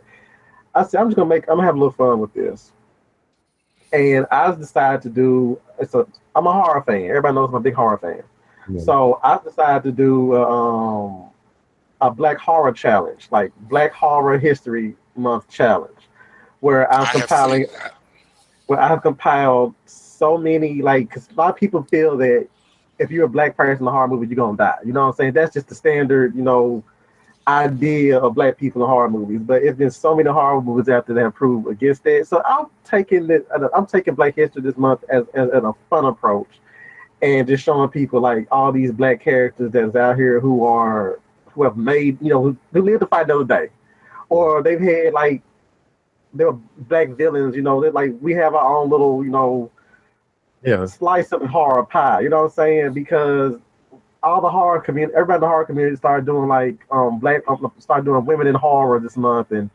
um Valentine's Day. You Michonne better be at the top of everybody's list. I haven't got to her yet. That's not that's not horror. That's apocalyptic. I love it. Man. But you know, so I'm just doing that. You know, what I'm saying just trying to make, just trying to spin it like somebody else did something like black music and somebody else did some of black literature. So it just, you know, just like expanding it from the, the straight and narrow. I've done black superheroes before like that. Yeah. And I think like that is a good thing to, you know, to actually have some fun with it. That's what I think about the staleness and the, you know, the same people get recognized. Yeah. Obviously deserve recognition, let's be clear. But I mean, when you were saying about your teacher in, in elementary school or whenever that was, um, having to um, you know, assign the names to people just shows the level of ignorance we have within our own community. Like you were saying, like I can find Martin Luther King, so let's do that. You know, like didn't have even the imagination to come up with the names of people you might not know. You know, um, and then this, of course, is before the internet, like you were saying. Like, uh, so that that is um, a lot easier now. Kids have no idea how easy they have it these days. They don't, dare. They really don't. oh, I would have loved to have an iPhone when I was in school. Tell me if I had an iPhone in school. anyway, yeah, your own little private message board while you're in class and shit, and just chatting and shit. oh, that would have been so good. But anyway, no, I mean, Black History Month is really important. I do feel like it is, and like Derrick was saying earlier, I would love for us to live in a, a society at a time when it wasn't necessary we are clearly not in that time and place at all. so far from it. Oh my God, we're so far from it. So yeah, we need it, and we need it to be something that people engage in. We need everyone to engage in it. I mean, obviously, our own community needs to learn Black history, but I think the American people generally need to know about Black history, and so it's necessary. You know, um, unfortunately, necessary, but yeah. So, you know, one of my things was I, I don't want people to be afraid to talk about slavery. I mean, if we're having a conversation about Black history, I've come to identify with a little political correctness. I know, like, you know, some people down it, but I always, I start hearing, um, you know, some politically correct people stop using the term slaves to describe people who are enslaved and now they call them enslaved people because there's something about the language of just calling someone a slave that dehumanizes them. You know. What's so point?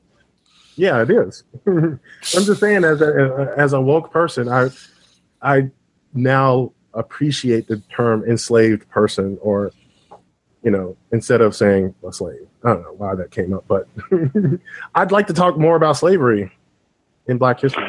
And see, I prefer to go ahead and call a spade a spade. The point of it, like Derrick said, was the point was to dehumanize and to Yeah. make it seem like you were a step less than human. So I like keep. I think sometimes I think political correctness waters us down, and that's something that I saw on. NPR something that came up. That was one of the fundamental differences between the Democrats and Republicans. Is that Democrats tend to worry about being politically correct with a lot of stuff, and that turns some people like, huh, you're really not talking about nothing because you're too PC.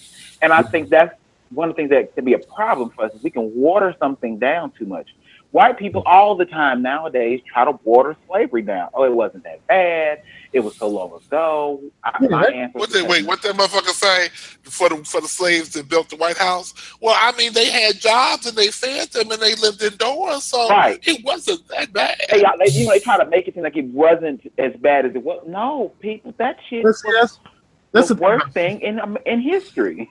I agree with you. Absolutely, I do. I think in this particular case, the reason I like this PC term is because it restores someone's humanity. Um, and But that, but but I don't want. I hear what you're saying, but I don't want the. I want the actual story. These people weren't treated as human. oh no, that's what I'm saying. I think when you talk about the mistreatment of someone, you're much more likely to identify with them as a human being when you do not dehumanize them. This Is what I'm getting at, and to not be afraid of those darker feelings about slavery. I mean, like running away from it. I think that's a really huge issue that we have, which is if you talk to white people about Mhm. slavery, they will, in one regard, say, you know, agree with you that we as black people live with the legacy of slavery. You know, like through our, our culture, our music, our reading, like it exists. The fact that we haven't had, you know, the opportunities educationally, economically, and so forth, we still live with the legacy of slavery. Some white people. some white people. Why some Yeah. white people do not feel like they hold this the legacy of being descendants of slave owners. Like to put that on them is like completely rejected, and they don't want to talk about it. But you're willing to talk about me as my history and legacy of slavery, but you're not willing to talk about your legacy of being of white privilege of Your slavery. side of the your side of that legacy. Yeah, and we all live that legacy right now. Yeah. So yeah, I want to talk about it. I wanted, I wanted to be something we can, you know, come have a meeting of the minds for. You know, and if that is, Yeah, we're, we're, we're, I don't think I don't think we're ever going to do that in this country, yeah, and and I don't necessarily just blame white people for that. yeah, yeah, blame black people for that too. I think I've I've, I've always said, a whole, when it comes to slavery, black people are very much like that rape victim who has decided she just don't want to talk about, it, she don't want to deal with it, she don't want to address it. yeah, and I, I completely empathize with that too.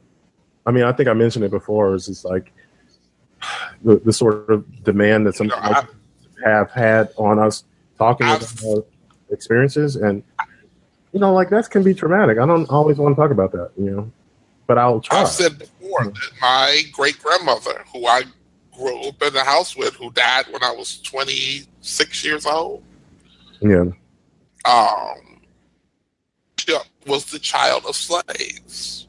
And I only kind of know that by accident. Yeah Never talked about it. It's something she never really discussed. And personally, I think she should have. I think she should have sat me down. I think she should have told me this whole entire history, including how what happened to her when she was sent away from her parents at nine years old because they were still enslaved and she was sent away yeah much to her history, to my history, to her as a person. But it was it it it you know, I've mentioned this before, the things that we took away from slavery that we still live with today and we don't even know the origins of why that is. Like a barrel full of laughs, you know. Mm. We know now where that term comes from, and it's not a pretty thing what other things still rule our culture and existence because of some bullshit that happened 300 years ago. Yeah. Playing it just to survive. Yeah. And I'd say like we need to talk about the legacy that leaves with white people too. Like I, I, I feel like that's the other side of the conversation that goes missing is that we weren't just enslaved; we were enslaved by white people. you know what I'm saying? Like Oh, yeah. They're part of it, and they don't want to talk about it. And I'm like, I had a guy send me a video once that he tried to convince me that only about 50 people own slaves. Only Yeah. about 50 people own slaves, and this whole slavery thing was blown way the fuck out of proportion. yeah, that's the part we'd like to ignore or diminish, like the fact that there were millions of slave owners. Yes, and even if you weren't, there were plenty of people in that that class who consider themselves, if not you know economically able to own slaves, what would, and were okay and supported it. So yeah, you inherit that legacy too. so anyway. So, politically correct name for slave owners, since slavery is enslaved. That's a good question. I would uh let's say slave owner is the politically correct term. Yeah. Mm. Yeah. I'm gonna stick with slaves. you do that. I'm not trying to change anyone else. Um, that's just what I like. Um, but yeah, and I, I like I said, I, I really would like to extend that conversation to the relationship between white and black people in slavery and throughout Black history as a part of Black History Month. Um, because yeah, it's great to focus But on you those recognize the problem with white people having that conversation. The Hmm. problem is that once you have that con- once you actually legitimately have that conversation, you can no longer live with the shroud over your eyes that do have a privilege Yeah, outcome of that scenario. That you have to actually take the blinders off and say, "Wow, this shit was made for you and me, but not you." no, I think you know what's interesting. If I was going to like, make a recommendation um, for Black History Month, I really enjoyed uh, Hidden Figures. By the way, um, I think it is a perfect Black History Month movie. Um, for one, they are women who I don't think anyone has ever heard of. Um, they are kind of the role models for integration. I think. Uh, you, one of the things that's interesting was I didn't really know that NASA was a different agency before we started going into space. So these were like the the proto NASA, I guess you could call it. I forget what it's called, but um, I guess because it was so military based and the military had desegregated uh, after World War II, um, you know, they had segregated facilities, but there were plenty of black mathematicians who worked on NASA. Um, you know, there was clearly like the, the times where, you know, yeah, I mean, it was what it was. Um, but what's interesting is that also um, there were dozens of these women. You know, um, the, the movie focuses on three because you obviously can't just talk about everyone who was there.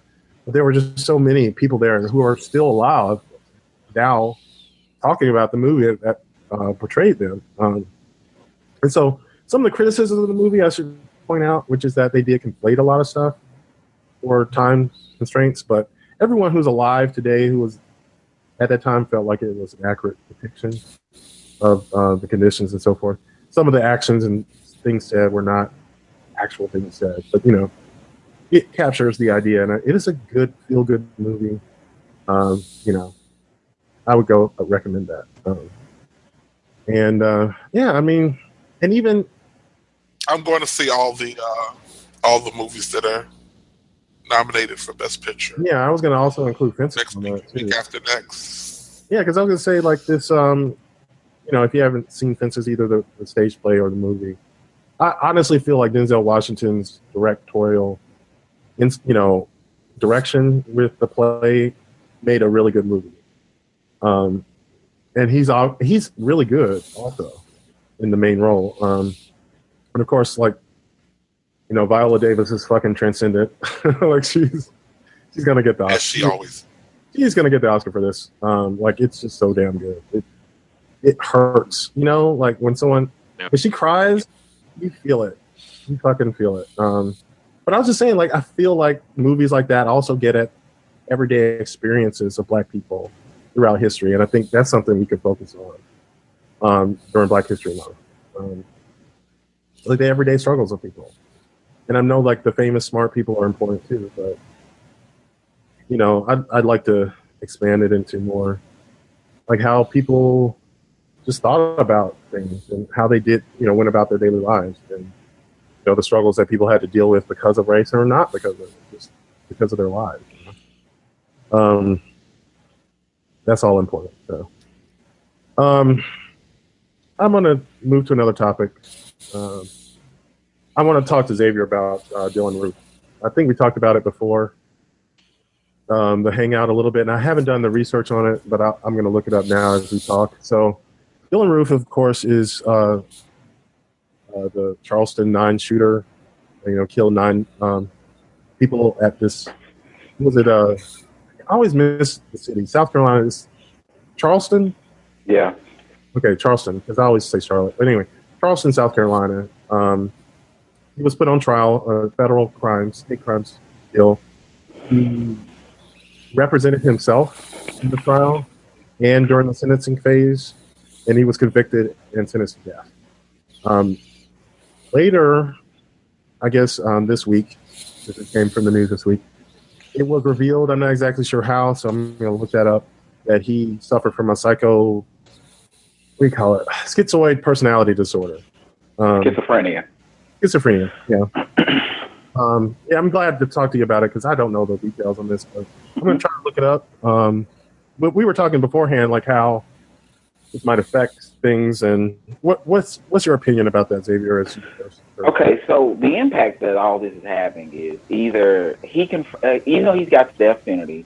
Now, people don't realize is there are people in this country that can get the death penalty, and unless you're in a state like Texas, you can appeal. Okay, you can appeal your case and try to get that case or that verdict over uh, overturned or sentence overturned. Yeah. And so, to me, that's what he looks like he's going to do. Now, to get an appeal, and I'm not a legal expert, but I'm saying it from this aspect, he's going to have to prove that there was something not right with his case. So, to Yeah. turn around and say now that he may have had schizophrenia and all this is going on, and then he represented himself. See, nobody ever decided to check and see if he was competent even to stand trial or competent to represent himself on that level.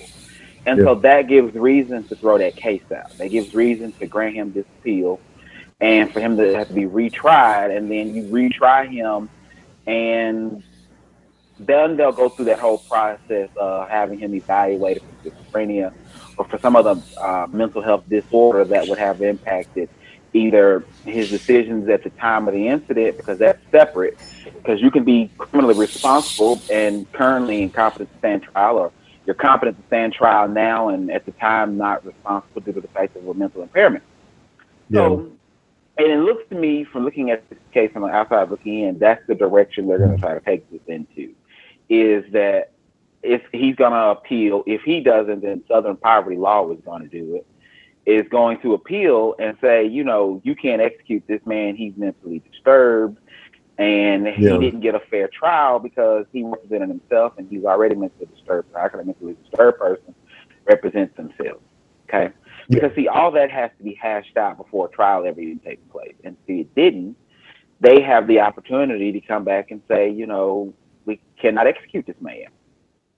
Yeah, I, I, I found out, found the article, so I just want to read what it said. These were from court documents. Uh, so the court was aware of these disorders. He since he um, you know represented himself, he didn't bring it up in trial, which he was found competent to be his own attorney. So that that might help with fighting the appeals or whatever. But um, it says basically the, the defendant suffers from social an- anxiety disorder, mixed substance abuse disorder, a schizoid personality disorder, depression, and a history of anxiety. Um, I guess he was on uh, also uh, also possibly on the autistic spectrum. So it was a few things. I couldn't remember all those. I had to look it up, but they were aware of this at trial. Um, you know, the judge was aware aware of it. These came from court documents.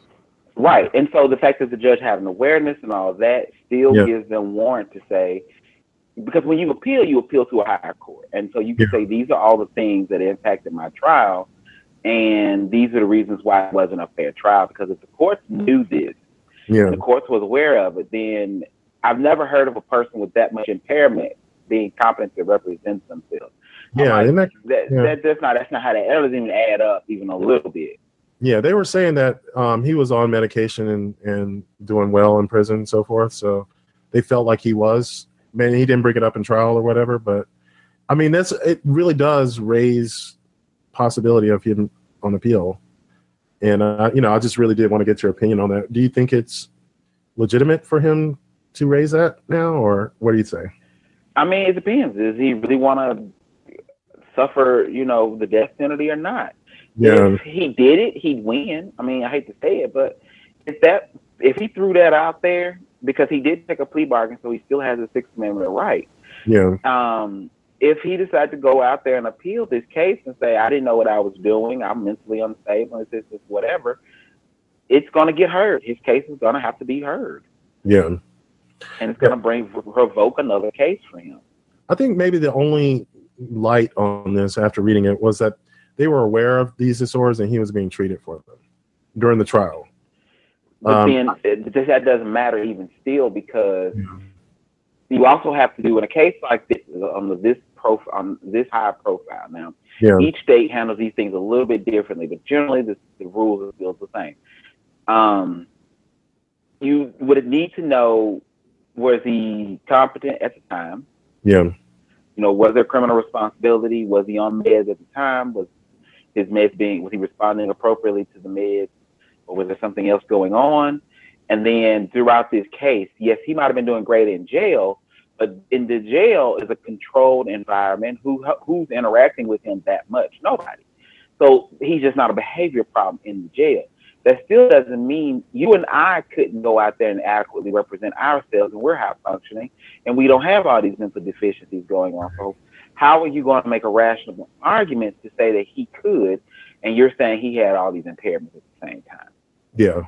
I, I also wanted to let you know I posted the article from the LA Times in uh, in the chat, so you can take a look. Because, like I said, it's a lot of like technical stuff that I'm not not really up on, but I, I figure you could discern more than I could. Um, but yeah, it's disturbing. I mean, it's it's kind of disturbing that the idea that he could possibly, you know, get an appeal or, um, you know, at least reduce his sentence uh, because of that. Uh, I don't know, and that it brings up the argument of like even if you do suffer from, you know, these mental impairments, if you're getting treatment for it, you know, that tends to be the the thing the courts look at. Because I do remember a, a a similar situation in Texas uh, with a woman who had some um, some mental problems that were under treatment, and I guess the question was like, does it reduce competency during the act of committing the crime? In which I don't think it does. Um, It depends. in cases, I don't know because he So was what, probably not. what happened is, so what Yeah. happened is, uh, you're sent to you're sent to be evaluated, whether it be inpatient or outpatient evaluated. Okay. And a psychologist or a psychiatrist will sit down, they'll evaluate, they'll look through all of these records to look at what was said at the scene of the crime by the detectives. I mean, it's it's time consuming, but it's Yeah. necessary. And so they'll review all of this data, and then they'll meet with you and discuss the uh, alleged index offense. Yeah. And kind of see what your thoughts were, what was going on with you then, you know, had you been using any substances? How Right. long had it been since you've been off your meds? What are you diagnosed with? All of that. And then they'll formulate an opinion. Now, at this point, all they can do is present this opinion. And opposing counsel may present an opposite or similar opinion. That information goes to the judge, the prosecution, and the district, I mean, prosecution and the defense attorneys. And the judge, and sometimes they'll do a bench trial or they may do a jury trial, will Yeah. decide if you are criminally responsible. So at the end of the day, if the judge is going to take the opinion of the expert witnesses, which is going to be your psychiatrist and psychologist, to say if whether or not um, this person was criminally responsible and that their impairment had anything to do with it. So just to say the impairment alone isn't an issue, it's the level of impact the impairment had on the situation. So if I say I went out and I walked to a white church and went to shooting everybody up in there, and a couple of weeks prior to all this, I was telling you all about the white supremacists and how they've been meeting at this church, and I think they're plotting a, something to do to us. And then one day I just get up, go down there and shoot this place up. And I'm saying that I think these people are part of the Aryan Nation. They were trying to go after Obama, and I'm consistent to that, and everybody around me is consistent to it. And there's evidence proof. Yes, he's mentally impaired.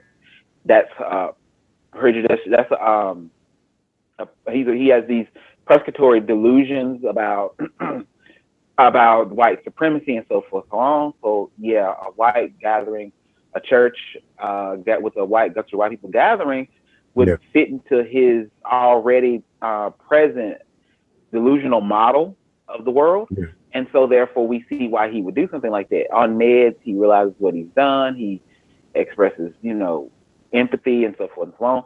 Then they would probably say I'm not competent and not um not criminally responsible in that light. Yeah, that's what I would say. Like, um, I think he. I'm not sure. I have to look, uh, do the research a little more. But my understanding was they they may have done those processes, like the the federal prosecutors. You know, the the um, hearings you were talking about for his competency to stand trial, his um, I guess his legal co- um, accountability or whatever that's called. You know, his um, whether or not he was uh, culpable for what he did. And I think they went through that. Um, I'm hoping they did. And you know, I guess at the at this point, it's kind of like, um, yeah, I don't know. Like at trial, he did not use any of that information in court because that was his choice. And he kind of, my understanding from the outside looking in was that he wanted to be convicted. He wanted to face the death penalty to start a race war, you know, to be a martyr. And so he really does possibly, at least from my understanding from outside in, wants to be put to death um, while under treatment, you know, and, you know, that's different than someone who expresses remorse afterwards because I don't think he did. No. Which Uh. still stands to reason for somebody, say Southern Poverty Law or somebody, to jump up and say, this isn't right. This is not normal human behavior. This isn't. You know, when I first got into forensics, one of my biggest issues was I figured out early on that my job is to get these people competent to stand trial or to prepare, get them to the point where they understand that they're being punished and why they're being punished. Yeah. And initially, I had a problem with that because Yeah. it was like that doesn't make sense, doesn't add up, or how I think my job is supposed to function. Um, but later on, I kind of got an understanding for it and appreciation for it. But and so looking at him in that same light, with that same kind of microscope, the microcosm of thought process, it's like that doesn't add up. That's not normal human behavior. You know, self-preservation is normal human behavior, and so yeah, exactly. for you to be saying, you know, you want to be this martyr for a race war and this, this, and this, that is to me evidence enough to say there's an impairment going on with you, great enough Yeah. to say you, you are not right. Yeah, yeah, and that is yeah. I just thought it was interesting. I I, I have to say, Xavier, I really appreciate you breaking it down for me because I I was just like taken aback. Ditto. by it. Yeah, I was really. I really appreciate your analysis on that, and um, yeah, I really do. Um, I want to go ahead and move on. I think we're gonna uh, wrap up the show. I want to give everyone a, a last chance to uh, come up with a topic of their own. Um, if there's something this week you want to talk about, Yeah. I know I didn't even mention Beyonce's twins. I know. That, Thank God. Lies. Cobra Commander of the BeyHive knew he won. He could not wait to get it off the damn off the it, um. was, it was dominating social media, whatever. But I, I, I thought I have to mention it. You had to because you're the Cobra Commander of the BeyHive. Trying to play it Uh, off. it was I, I got y'all. I texted Malcolm when it happened. I said, "How long have you known this?" And he was like, "I don't know what you're talking about." I said, "Lies." You knew exactly what I'm talking about. I said, "Just go on social media. Just go on Facebook, go on Instagram, go somewhere." And then he went, "Oh yeah." I'm like, "Yeah, you knew. You knew." Yeah, I swear. I was a little unplugged. I have been, but um, the internet is horrible. But no, I mean, there. I was drowning in political news, so I did take it as a welcome distraction. Um, for like two seconds, Uh, but no, I I do want to make a recommendation. I, I talked to Mark about this and um, everyone else I think before the show, but uh, my recommendation this week has to be "This Is Us," which um, you know I think it won Oh. a show, didn't it? Huh?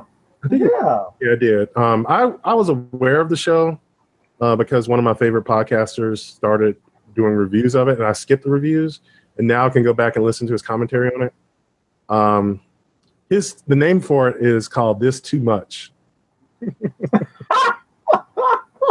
Yes, it is. It is so filled with drama. It is so fucking good. It is funny and it is like smart. It is, and I can't talk about it because there's this huge, you know, surprise twist in the first episode. I can't really get into, but do yourself a favor and see the show. Yeah, This- I co-signed it. Yeah, this shit is good. Um, it's some of the smartest writing I've, I've um, got to see on TV in a long time, and uh, yeah, it's got the feels. It, it's too much. I'm just saying. you sometimes have to pause it and just go, "Oh God, You do. oh shit." I, Like, I mean, like Malcolm, I have seen, I've heard great things about the show last pilot season because everybody kept saying this is the show to beat this fall. yeah, it is. And the the trailer for the pilot was the number one, was the top YouTube um, viewing for a long time all summer. So I held off on it because I'm like, it comes on on a Monday night. Yeah. There's so much stuff coming on on Monday, so I'm, like, I'm gonna hold off on it. And then you know everything happened with cutting the cable and everything. But luckily, NBC has the entire series so far available on demand. So Malcolm's like, you know, you gotta watch this show. I'm like, man, I've been I've, I've been on the show, but I'm gonna go ahead and try it out since you said you like it. I watched the first episode last night, and when it happened, I gasped real loud, sat up in my bed, and then my face was wet. My face was just wet, and I was like, I I, and I was started watching episode two. I'm like, I can't, I can't. It's too late for this right now. It's too can't. It's too many feels. Like you cannot binge watch this show because you. No. Go, oh shit! You're like, oh my god. Uh, Oh, Yeah, I'm gonna I'm gonna attempt episode two. I mean, the pilot was everything. Um, Yes. it was. Uh, so do yourself a favor if you like drama. Check out This Is Us. Um, anyone else have a recommendation? Yes, me. Uh, the Underground Railroad by Colson Whitehead. You all have to read this book. I finished it this past Monday or Sunday, and it has dominated me for the rest of the week. And still to this day, I went and bought all this man's books. No, I said all of them, but I just started a Colson Whitehead shelf on my bookshelf. I went and started like putting books on his, of his on my shelf. It is about the young um, slave girl named Cora, who with who decides to run with this guy named Caesar off the plantation. But in this world of the Underground Railroad, there is an actual railroad. Yeah. It has a train, it has um conductors, it has stops, and it's up under the ground. And before anybody sit there and say, "Oh, so they took Porsha Williams' idea," no, no, they did not do that I was gonna say that they're gonna confuse Porsha so much. because, because it wasn't a railroad. This book says it is. exactly because actually the writer Colson Whitehead he said that you know he had the idea 16 years ago, but he wasn't in his writing game yeah. to the point to do the story justice. So he kept it in the back. And he said, but he said, you know, every child actually believes that there was an underground railroad until the teacher's like, no, honey, it's not an actual railroad. I guess Porsha wasn't in class that day, but whatever. So, but uh, the thing is that it is an actual railroad, and the, even though it takes place in like the middle, like the deep part of slavery, Yeah.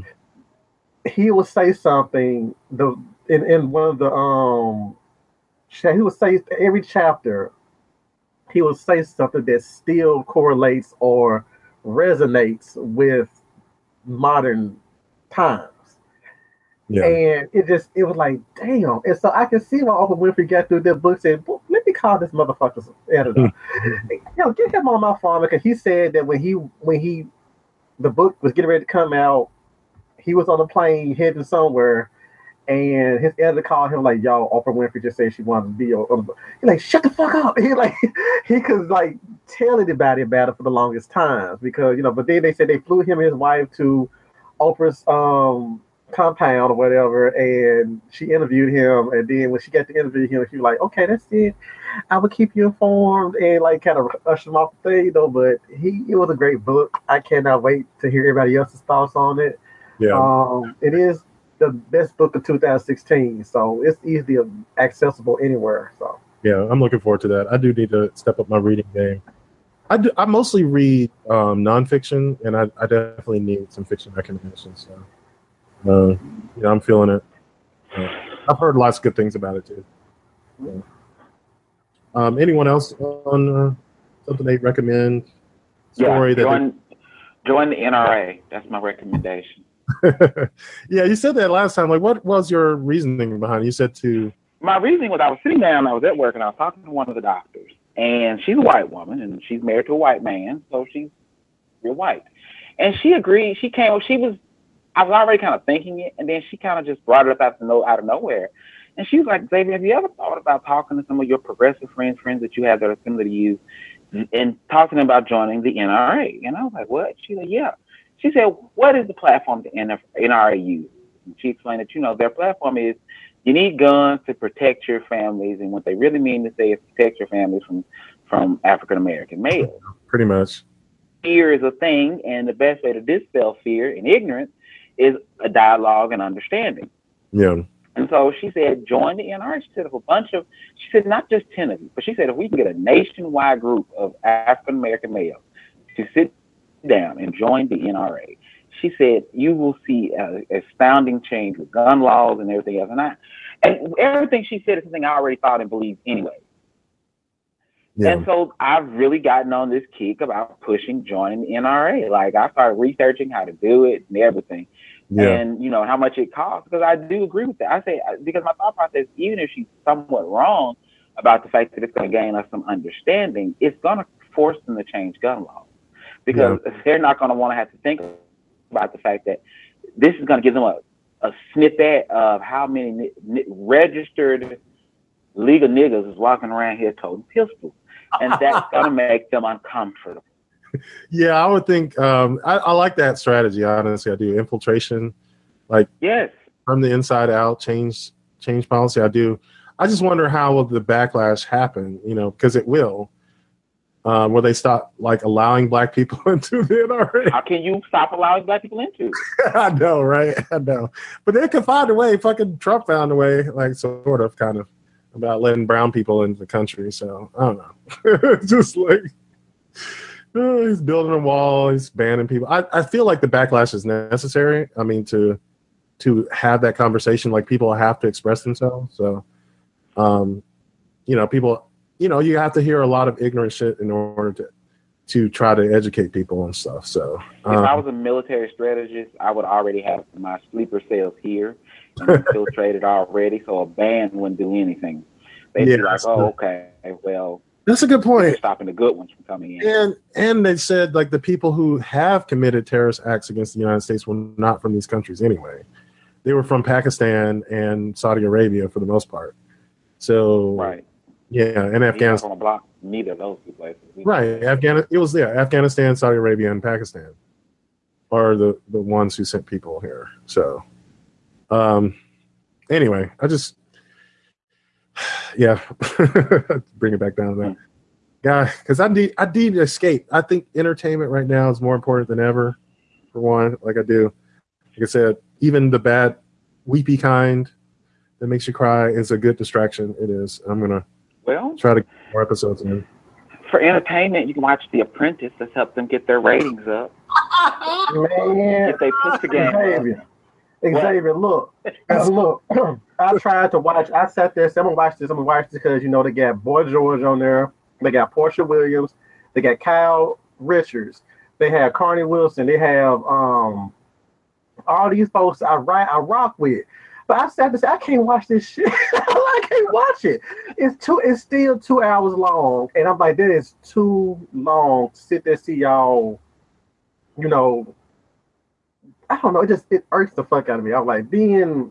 I don't know. I'm just. I try. I gave it a try, but we Yeah. can try. We can. We. I'll try I again. said they ain't shit without him. Yeah, I mean, I guess Arnold's trying to do his little his new tagline. You're terminated. Like that's not new. Yeah. This Arnold, and Arnold, and Arnold Schwarzenegger said this when he actually sat there and tweeted a video to um, Donald Trump said, "Why don't we switch jobs?" Ooh. Did you see that? Well, now he now he came for Donald Trump. Now I will give him credit. He said, "Why don't we switch jobs so that you know the American people can sleep easy at night again?" I was like, Exactly. "Damn!" And I really thought those would be Ace That was- That was some good. That was a good old read. It was it was a good read, but I was just kind of surprised by it because I figured those two would be cool with each other. You know, Yeah, I don't know what the damn money is. He like, she you ain't gonna drag my ass down. I don't think. Yeah. Mhm. So, um, anyone doing Super Bowl tonight? I'm actually I'm doing the lady- door now. I'm doing the Lady Gaga concert tonight. Yeah. oh God, that's such a gay answer. I love it. oh yeah, I, I'll probably go to my friend's Rich. Uh, he cooks ribs and chicken like nobody else. So, and I watch some football. You know, you just you know you feed me. Okay, Exactly. You go where the food is at.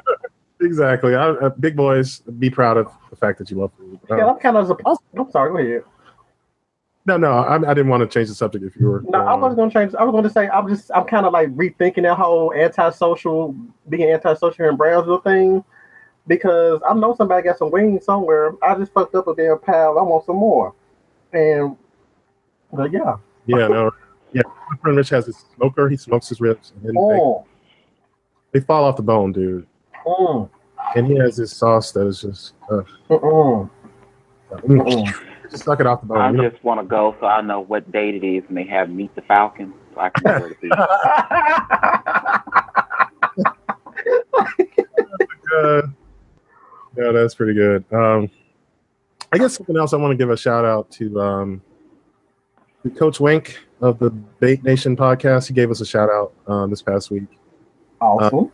Yeah, uh, he kind of continued our conversation about the revenge body. I don't know if you were there for that, Mark. I don't remember if you were, but uh, the concept of getting in shape to get back at an ex is a whole TV show with Khloe Kardashian, and I got sucked in.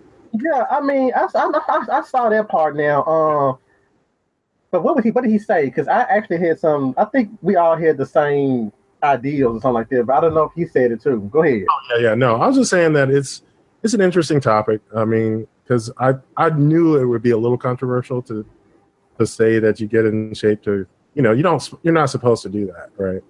No, I I see, mean, 'cause- yeah, it's what do you say? Common sense not to do, you know. Mhm. Then I saw these people time after time, kind of, you know, getting a celebrity trainer and a nutritionist and a a makeover, and I'm like, how is this bad? I don't know. This is pretty good. well, Like if you get that, you know, I don't know the, the downside, you know. well, for me, it's it, it's not really. If you want to do it for yourself, and that's great. I'm not saying that you should not get in, you know, shape because I mean that's one of the issues with this is us. About yourself, right? I mean, Yeah, because my thing was this: because I had a friend of mine who I was really into when I found out that they get, you know, they was actually, you know, hashtag family. Um, so I'm like, well, that'd be great for us to get together because we like each other, you know, we were cool. And then he was like, well, uh, but then he just kept pushing me off. Like, what is it? He said, you're a little bit on the chunky side, Mhm. and so that hurt. So I said from then on, you're not fat. That's the thing. you're not a fat. But but that's the thing though. They but see, a, there's, I'm writing something called gay fat because a friend of mine said that you're not fat, you're gay fat. Yeah. I'm like, what is that? He said he said you're the type of fat where if you were actually straight, you would have a problem um, pulling anybody. But the fact that you're gay, you know, we got like you know a lot of gay men had this fictionalized ideal of how a man should look and how what what those attractive, you know, attractors and stuff like that.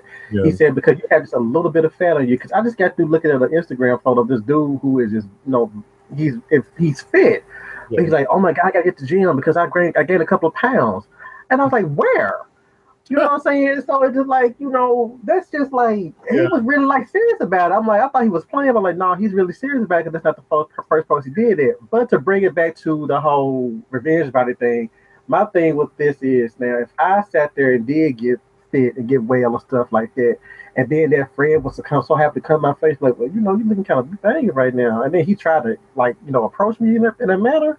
I tell him to kick rocks because I'm the same person I was when I was on the little chunky side. You know what I'm saying? So, you know, it just that's Yeah. how I feel about that. But I was gonna maybe do a little spoilage of that uh, pilot episode of This Is Us for do it. when Kate was in the weight management. Oh, oh Yeah. okay. And the little girl, yeah. I guess the girl who was in there. Y'all don't know how difficult it is. Exactly. Seven pounds, and she's like, you know, definitely in shape. Some round and then looking at her, and she just had this shame. The look of shame on her face was, oh, oh yeah. yeah, like don't do it. Like, bitch, why are you even here? Like for real, for real. Yeah. but yeah, that shit was hilarious. Uh, yeah, I had to mention that. And also, I want to uh, give a shout out to those um, people on Instagram who give me, um, you know, they. I got a, a lot of feedback today from, um, know, people just saying appreciating the page and stuff. So, I want to give them a shout out. And if you want to be featured on the page, uh, just DM me. You can do that on Facebook or Instagram. I I'm really getting into Instagram a lot more now, and I'm hoping that I will. Um, I, you know, I, I post a lot of like semi-nude pictures. I post them to the uh, undercover group. You know, builds a following, but at the same time, I, I'm going to start using the story feature of um, Instagram to do announcements of our, our programs and some of the topics we're going to discuss. Because you know, every week when we come on here, uh, it's a it's a kind of almost a week long process to put this together to do all the research, to get all the topics together, to schedule everyone to get here. And, um, you know, during the week, I like to get feedback from people uh, on stories that we can discuss. I know um, everyone here has contributed plenty of topics, but I also like to go out to the audience too. Um, you know, you can do that on Twitter, you can do it on Instagram, you can do it on Facebook. Uh, if you want us to discuss anything, you know, I haven't really gotten a chance to discuss some of the topics that we post in the groups, but um, we could start that again. I just have been focused on the news so much. I know Gerald has been posting a few interesting questions in the uh, undercover group. I appreciate that. I'm sure Mark has posted on many different uh, entertainment topics, which he discusses during the entertainment hangout. But um, you know, if anyone has a topic that they host in a group, I love.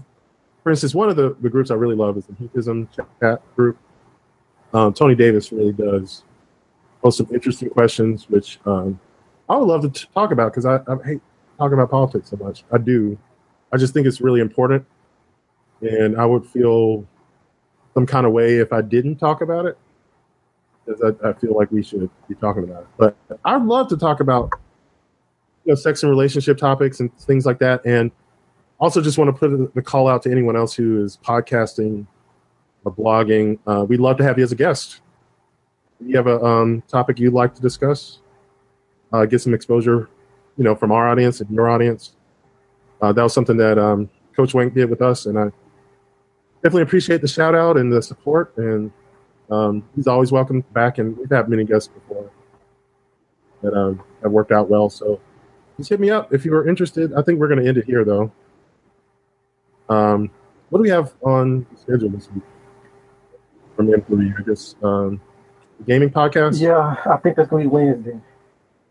yeah, Chris Impact Sutton, uh, LGBT update editor in chief, uh, hosts the M3 Gaming podcast. And I have a topic I wanted to, to bring up uh, on the gaming podcast because we got some feedback on the on two previous episodes, actually three previous episodes. I haven't actually promoted the third one yet, but they're all up on YouTube right now. Um, yeah, uh, someone who went, came for Tekken as a button masher, man, fuck you. I just fuck you. You know, I'm sorry that your fighting game isn't as intuitive as Tekken, but it's still takes skill. I'm sorry. I'm sorry. It still takes skill, and I will whoop your ass in Tekken. Oh shit! I know they're Tekken Tag Tournament and get real mm-hmm. serious. It does. I don't whoop a nigga's ass. I'm sorry. and I always shocked that she's a little schoolgirl type, because that's a little more insulting when you get your ass whipped by a little Japanese schoolgirl. So yeah, bring it. That's all I gotta say. Oh my god. Sorry, you can't play. so yes, you can press buttons and figure out moves without looking at the command list. I get it. That's just because What it's an fighting game intuitive game. do that with? Well, I mean, some games have very specific commands that you have to enter in, and if you do it, Mortal Kombat for one. I mean, game. Yeah, damn. like if you don't enter in the com- the buttons precisely, it, it's very unforgiving. I think Tekken Seven or Seven Tekken as a franchise has been a little more forgiving about how you enter in the commands, so you can figure out the moves from just meshing around. But eventually, you got to come up with a strategy and beat your opponent. And it's an excellent game. I'm sorry. I'm sorry. you- awesome. yeah, so fuck you. Whoever that was, call seven a button mash. I know you were just joking, but whatever. I'm joking too. Um, so games. They'll get. uh, The Xavier said the same thing. Like, I don't know. yeah, yeah. I don't, really mean fuck you. Yeah, fuck you. Anyway, uh, we'll be net, um, back for the entertainment hangout as well. Like I said, I have a scheduling conflict because I do this uh, Magic the Gathering. They call it Friday Night Magic every Friday. Uh, the new standard um, was interesting. I got second place last night. I mean, Friday night. Um, and I'm hoping to be in first this week. So. Uh, but I know, did you have anything that you were going to discuss on the entertainment hangout? I don't know because uh, the reason why I say I don't know is because I mean I it's so many like debate announcement. I don't call it the announcement. I call it the deb- debate announcement. Um, I see stuff like that happens. I just wait till Friday for everything, you know. Because also this past week we had a RuPaul Drag Race season nine and cast announcement. oh, really? hmm So that's why I kind of hate coming up with topics to discuss because I know something will pop up this week or during the week that would just shit on all of that. Yeah, no, I I basically keep a, a tally during the week. I have a you know Google Drive document that I just post, paste all of my content that I've been reading, and then you know the day before the show, I just go back and review it and ask questions like, you know, the sort of conversations that could be um, come up from these news stories. So, I just yeah, I just know that it's just so many of them because like casting announcements, um, lo- location, um, like I didn't know Black Panther was going to be filming in um South Korea, I believe, a chase scene or something like that. But the show, the the, the they're really filming in Pinewood Studios. If I'm mistaken, that's the name of the place, and that's like right around the area where y'all stay at Xavier. So I need somebody to be in the area, like to give me reconnaissance on how I can get on the set, maybe hide in a tree somewhere, you know, um, to see the show, the movie getting made. Also, the new Friday Thirteenth movie is being made in Conyers right now, yeah, and um, I was like, I need to get down there, you know, sit there and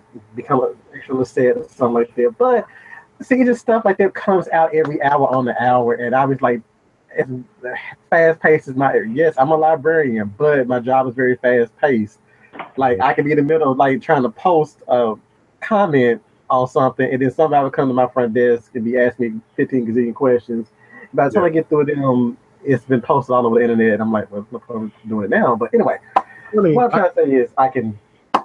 Yeah, Yeah, and I was going to say, mentioning about the Friday Thirteenth movie. Um, I had to mention my brother's show. I forget. Um, Sleepy Hollow. Yes. Uh, season four, episode five is called Blood from the Stone. Uh, my brother's a producer on the show, and he also wrote this episode. Um, you know, my mom was in it, so I gotta like give her a shout out at the beginning. Uh, and it was shot in Conyers that, on that same place because uh, uh, I guess it's a Fox studio. And um, what is it? Um, I think Birth of a Nation was filmed there. I think so. Yeah, it was. So, I mean, it's kind of interesting, Conyers, and uh, I think the surrounding area in Atlanta. My brother was letting me know that there's 87 uh, film sets uh, around Atlanta, Georgia. It's like the new LA as far as uh, filming, simply because they can pay people less. And I mean, LA is super expensive to live in, so you have to pay people a living wage. if you film, you have all the scenery you need, like the. I mean, it's like a, a former plantation sort of deal, so you could film slave movies, or horror movies, or horror shows because you're out in the middle of nowhere. And um, that scene that my mom was in and uh, I got to watch filmed was fucking great. I really did enjoy. It was so so weird. I was like, oh, that's how they did that. Oh, that's how they did. Oh, you know. So I was excited. Maybe not everyone else will be if they didn't see it filmed, but um, I'm really proud of my brother. He's been trying to be on network television since we were like little kids. You know.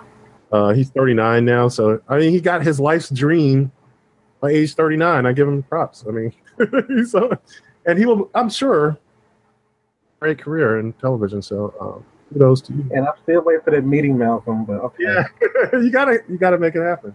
Like I said, um, you know, they do a lot of filming in Atlanta, so uh, you know, next time we're in town or whatever, we will, we will have to, uh, you know, make a meeting happen. So. Mm-hmm. Yeah. Anyway, um, yeah, kudos, bro. Uh, um, and to everyone who uh, showed up here today, and um, I don't know if we got any chat messages. No. We didn't. Okay.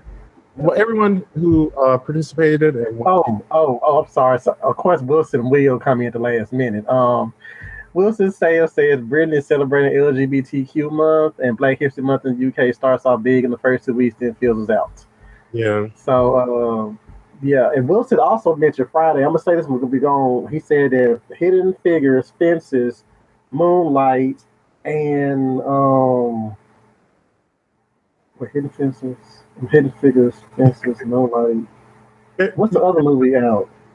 everyone has been making that um, mistake. You know, the guy at the Golden Globe said that. Yeah, Fences. everyone does that though. I don't know. but Wilson said that all those gonna be they're gonna hit the UK theaters on the same day. So I told him Friday to go to the theater, have a ma- have a marathon of movies, wear his dashiki, and you know, and just yelling Black Pride. You know what I'm saying? So I definitely feel you on that because um, the movies that they're being nominated are not for political reasons at all. These are really good movies. Um, mhm. yeah, what's her name? Yeah, fucking Hidden Figures was great. Fences was amazing. Um, yeah, go see them. You know, I was, I, you know, we had that debate about who's going to win. I really do feel like La La Land is going to win Picture, um, and that's not because of political reasons. It's because it's a really good movie. But um, these other movies are no less good, though, and it's been amazing to see them and uh, and to talk to people about them. They're really, really good. Uh, okay. Yeah, Okay. yeah. I know you're a little salty about it. You should go see La La Land. I'm just saying. I'm just saying. If you like musicals, you'll love it. If you don't like musicals, like me, um, you'll still love it. It's just good. Um, lots of feels. That's what I'm saying. I got a, I had a wet face at the end of that movie. so I'm just saying. Mm. it was good. Um, so yeah, um, yeah. Thank you to everybody who uh, you know participated and, and supports M3, and we will see you next week. Peace. Thank you for listening to the M3 Bear Essentials podcast. If you enjoyed this episode, please leave us a five star review on iTunes or whichever podcatcher you use. And if you would like to get more content from M3, visit malemediamind.com. There you'll find links to all of our social media platforms, including Facebook, Twitter, Tumblr, Pinterest, and many others. But most importantly, our link to YouTube, where you can subscribe and get a notification when we go live. There, you can participate in the Q&A and be a part of the conversation. Again, my name is Malcolm Travers, and thank you for listening. We'll catch you next episode.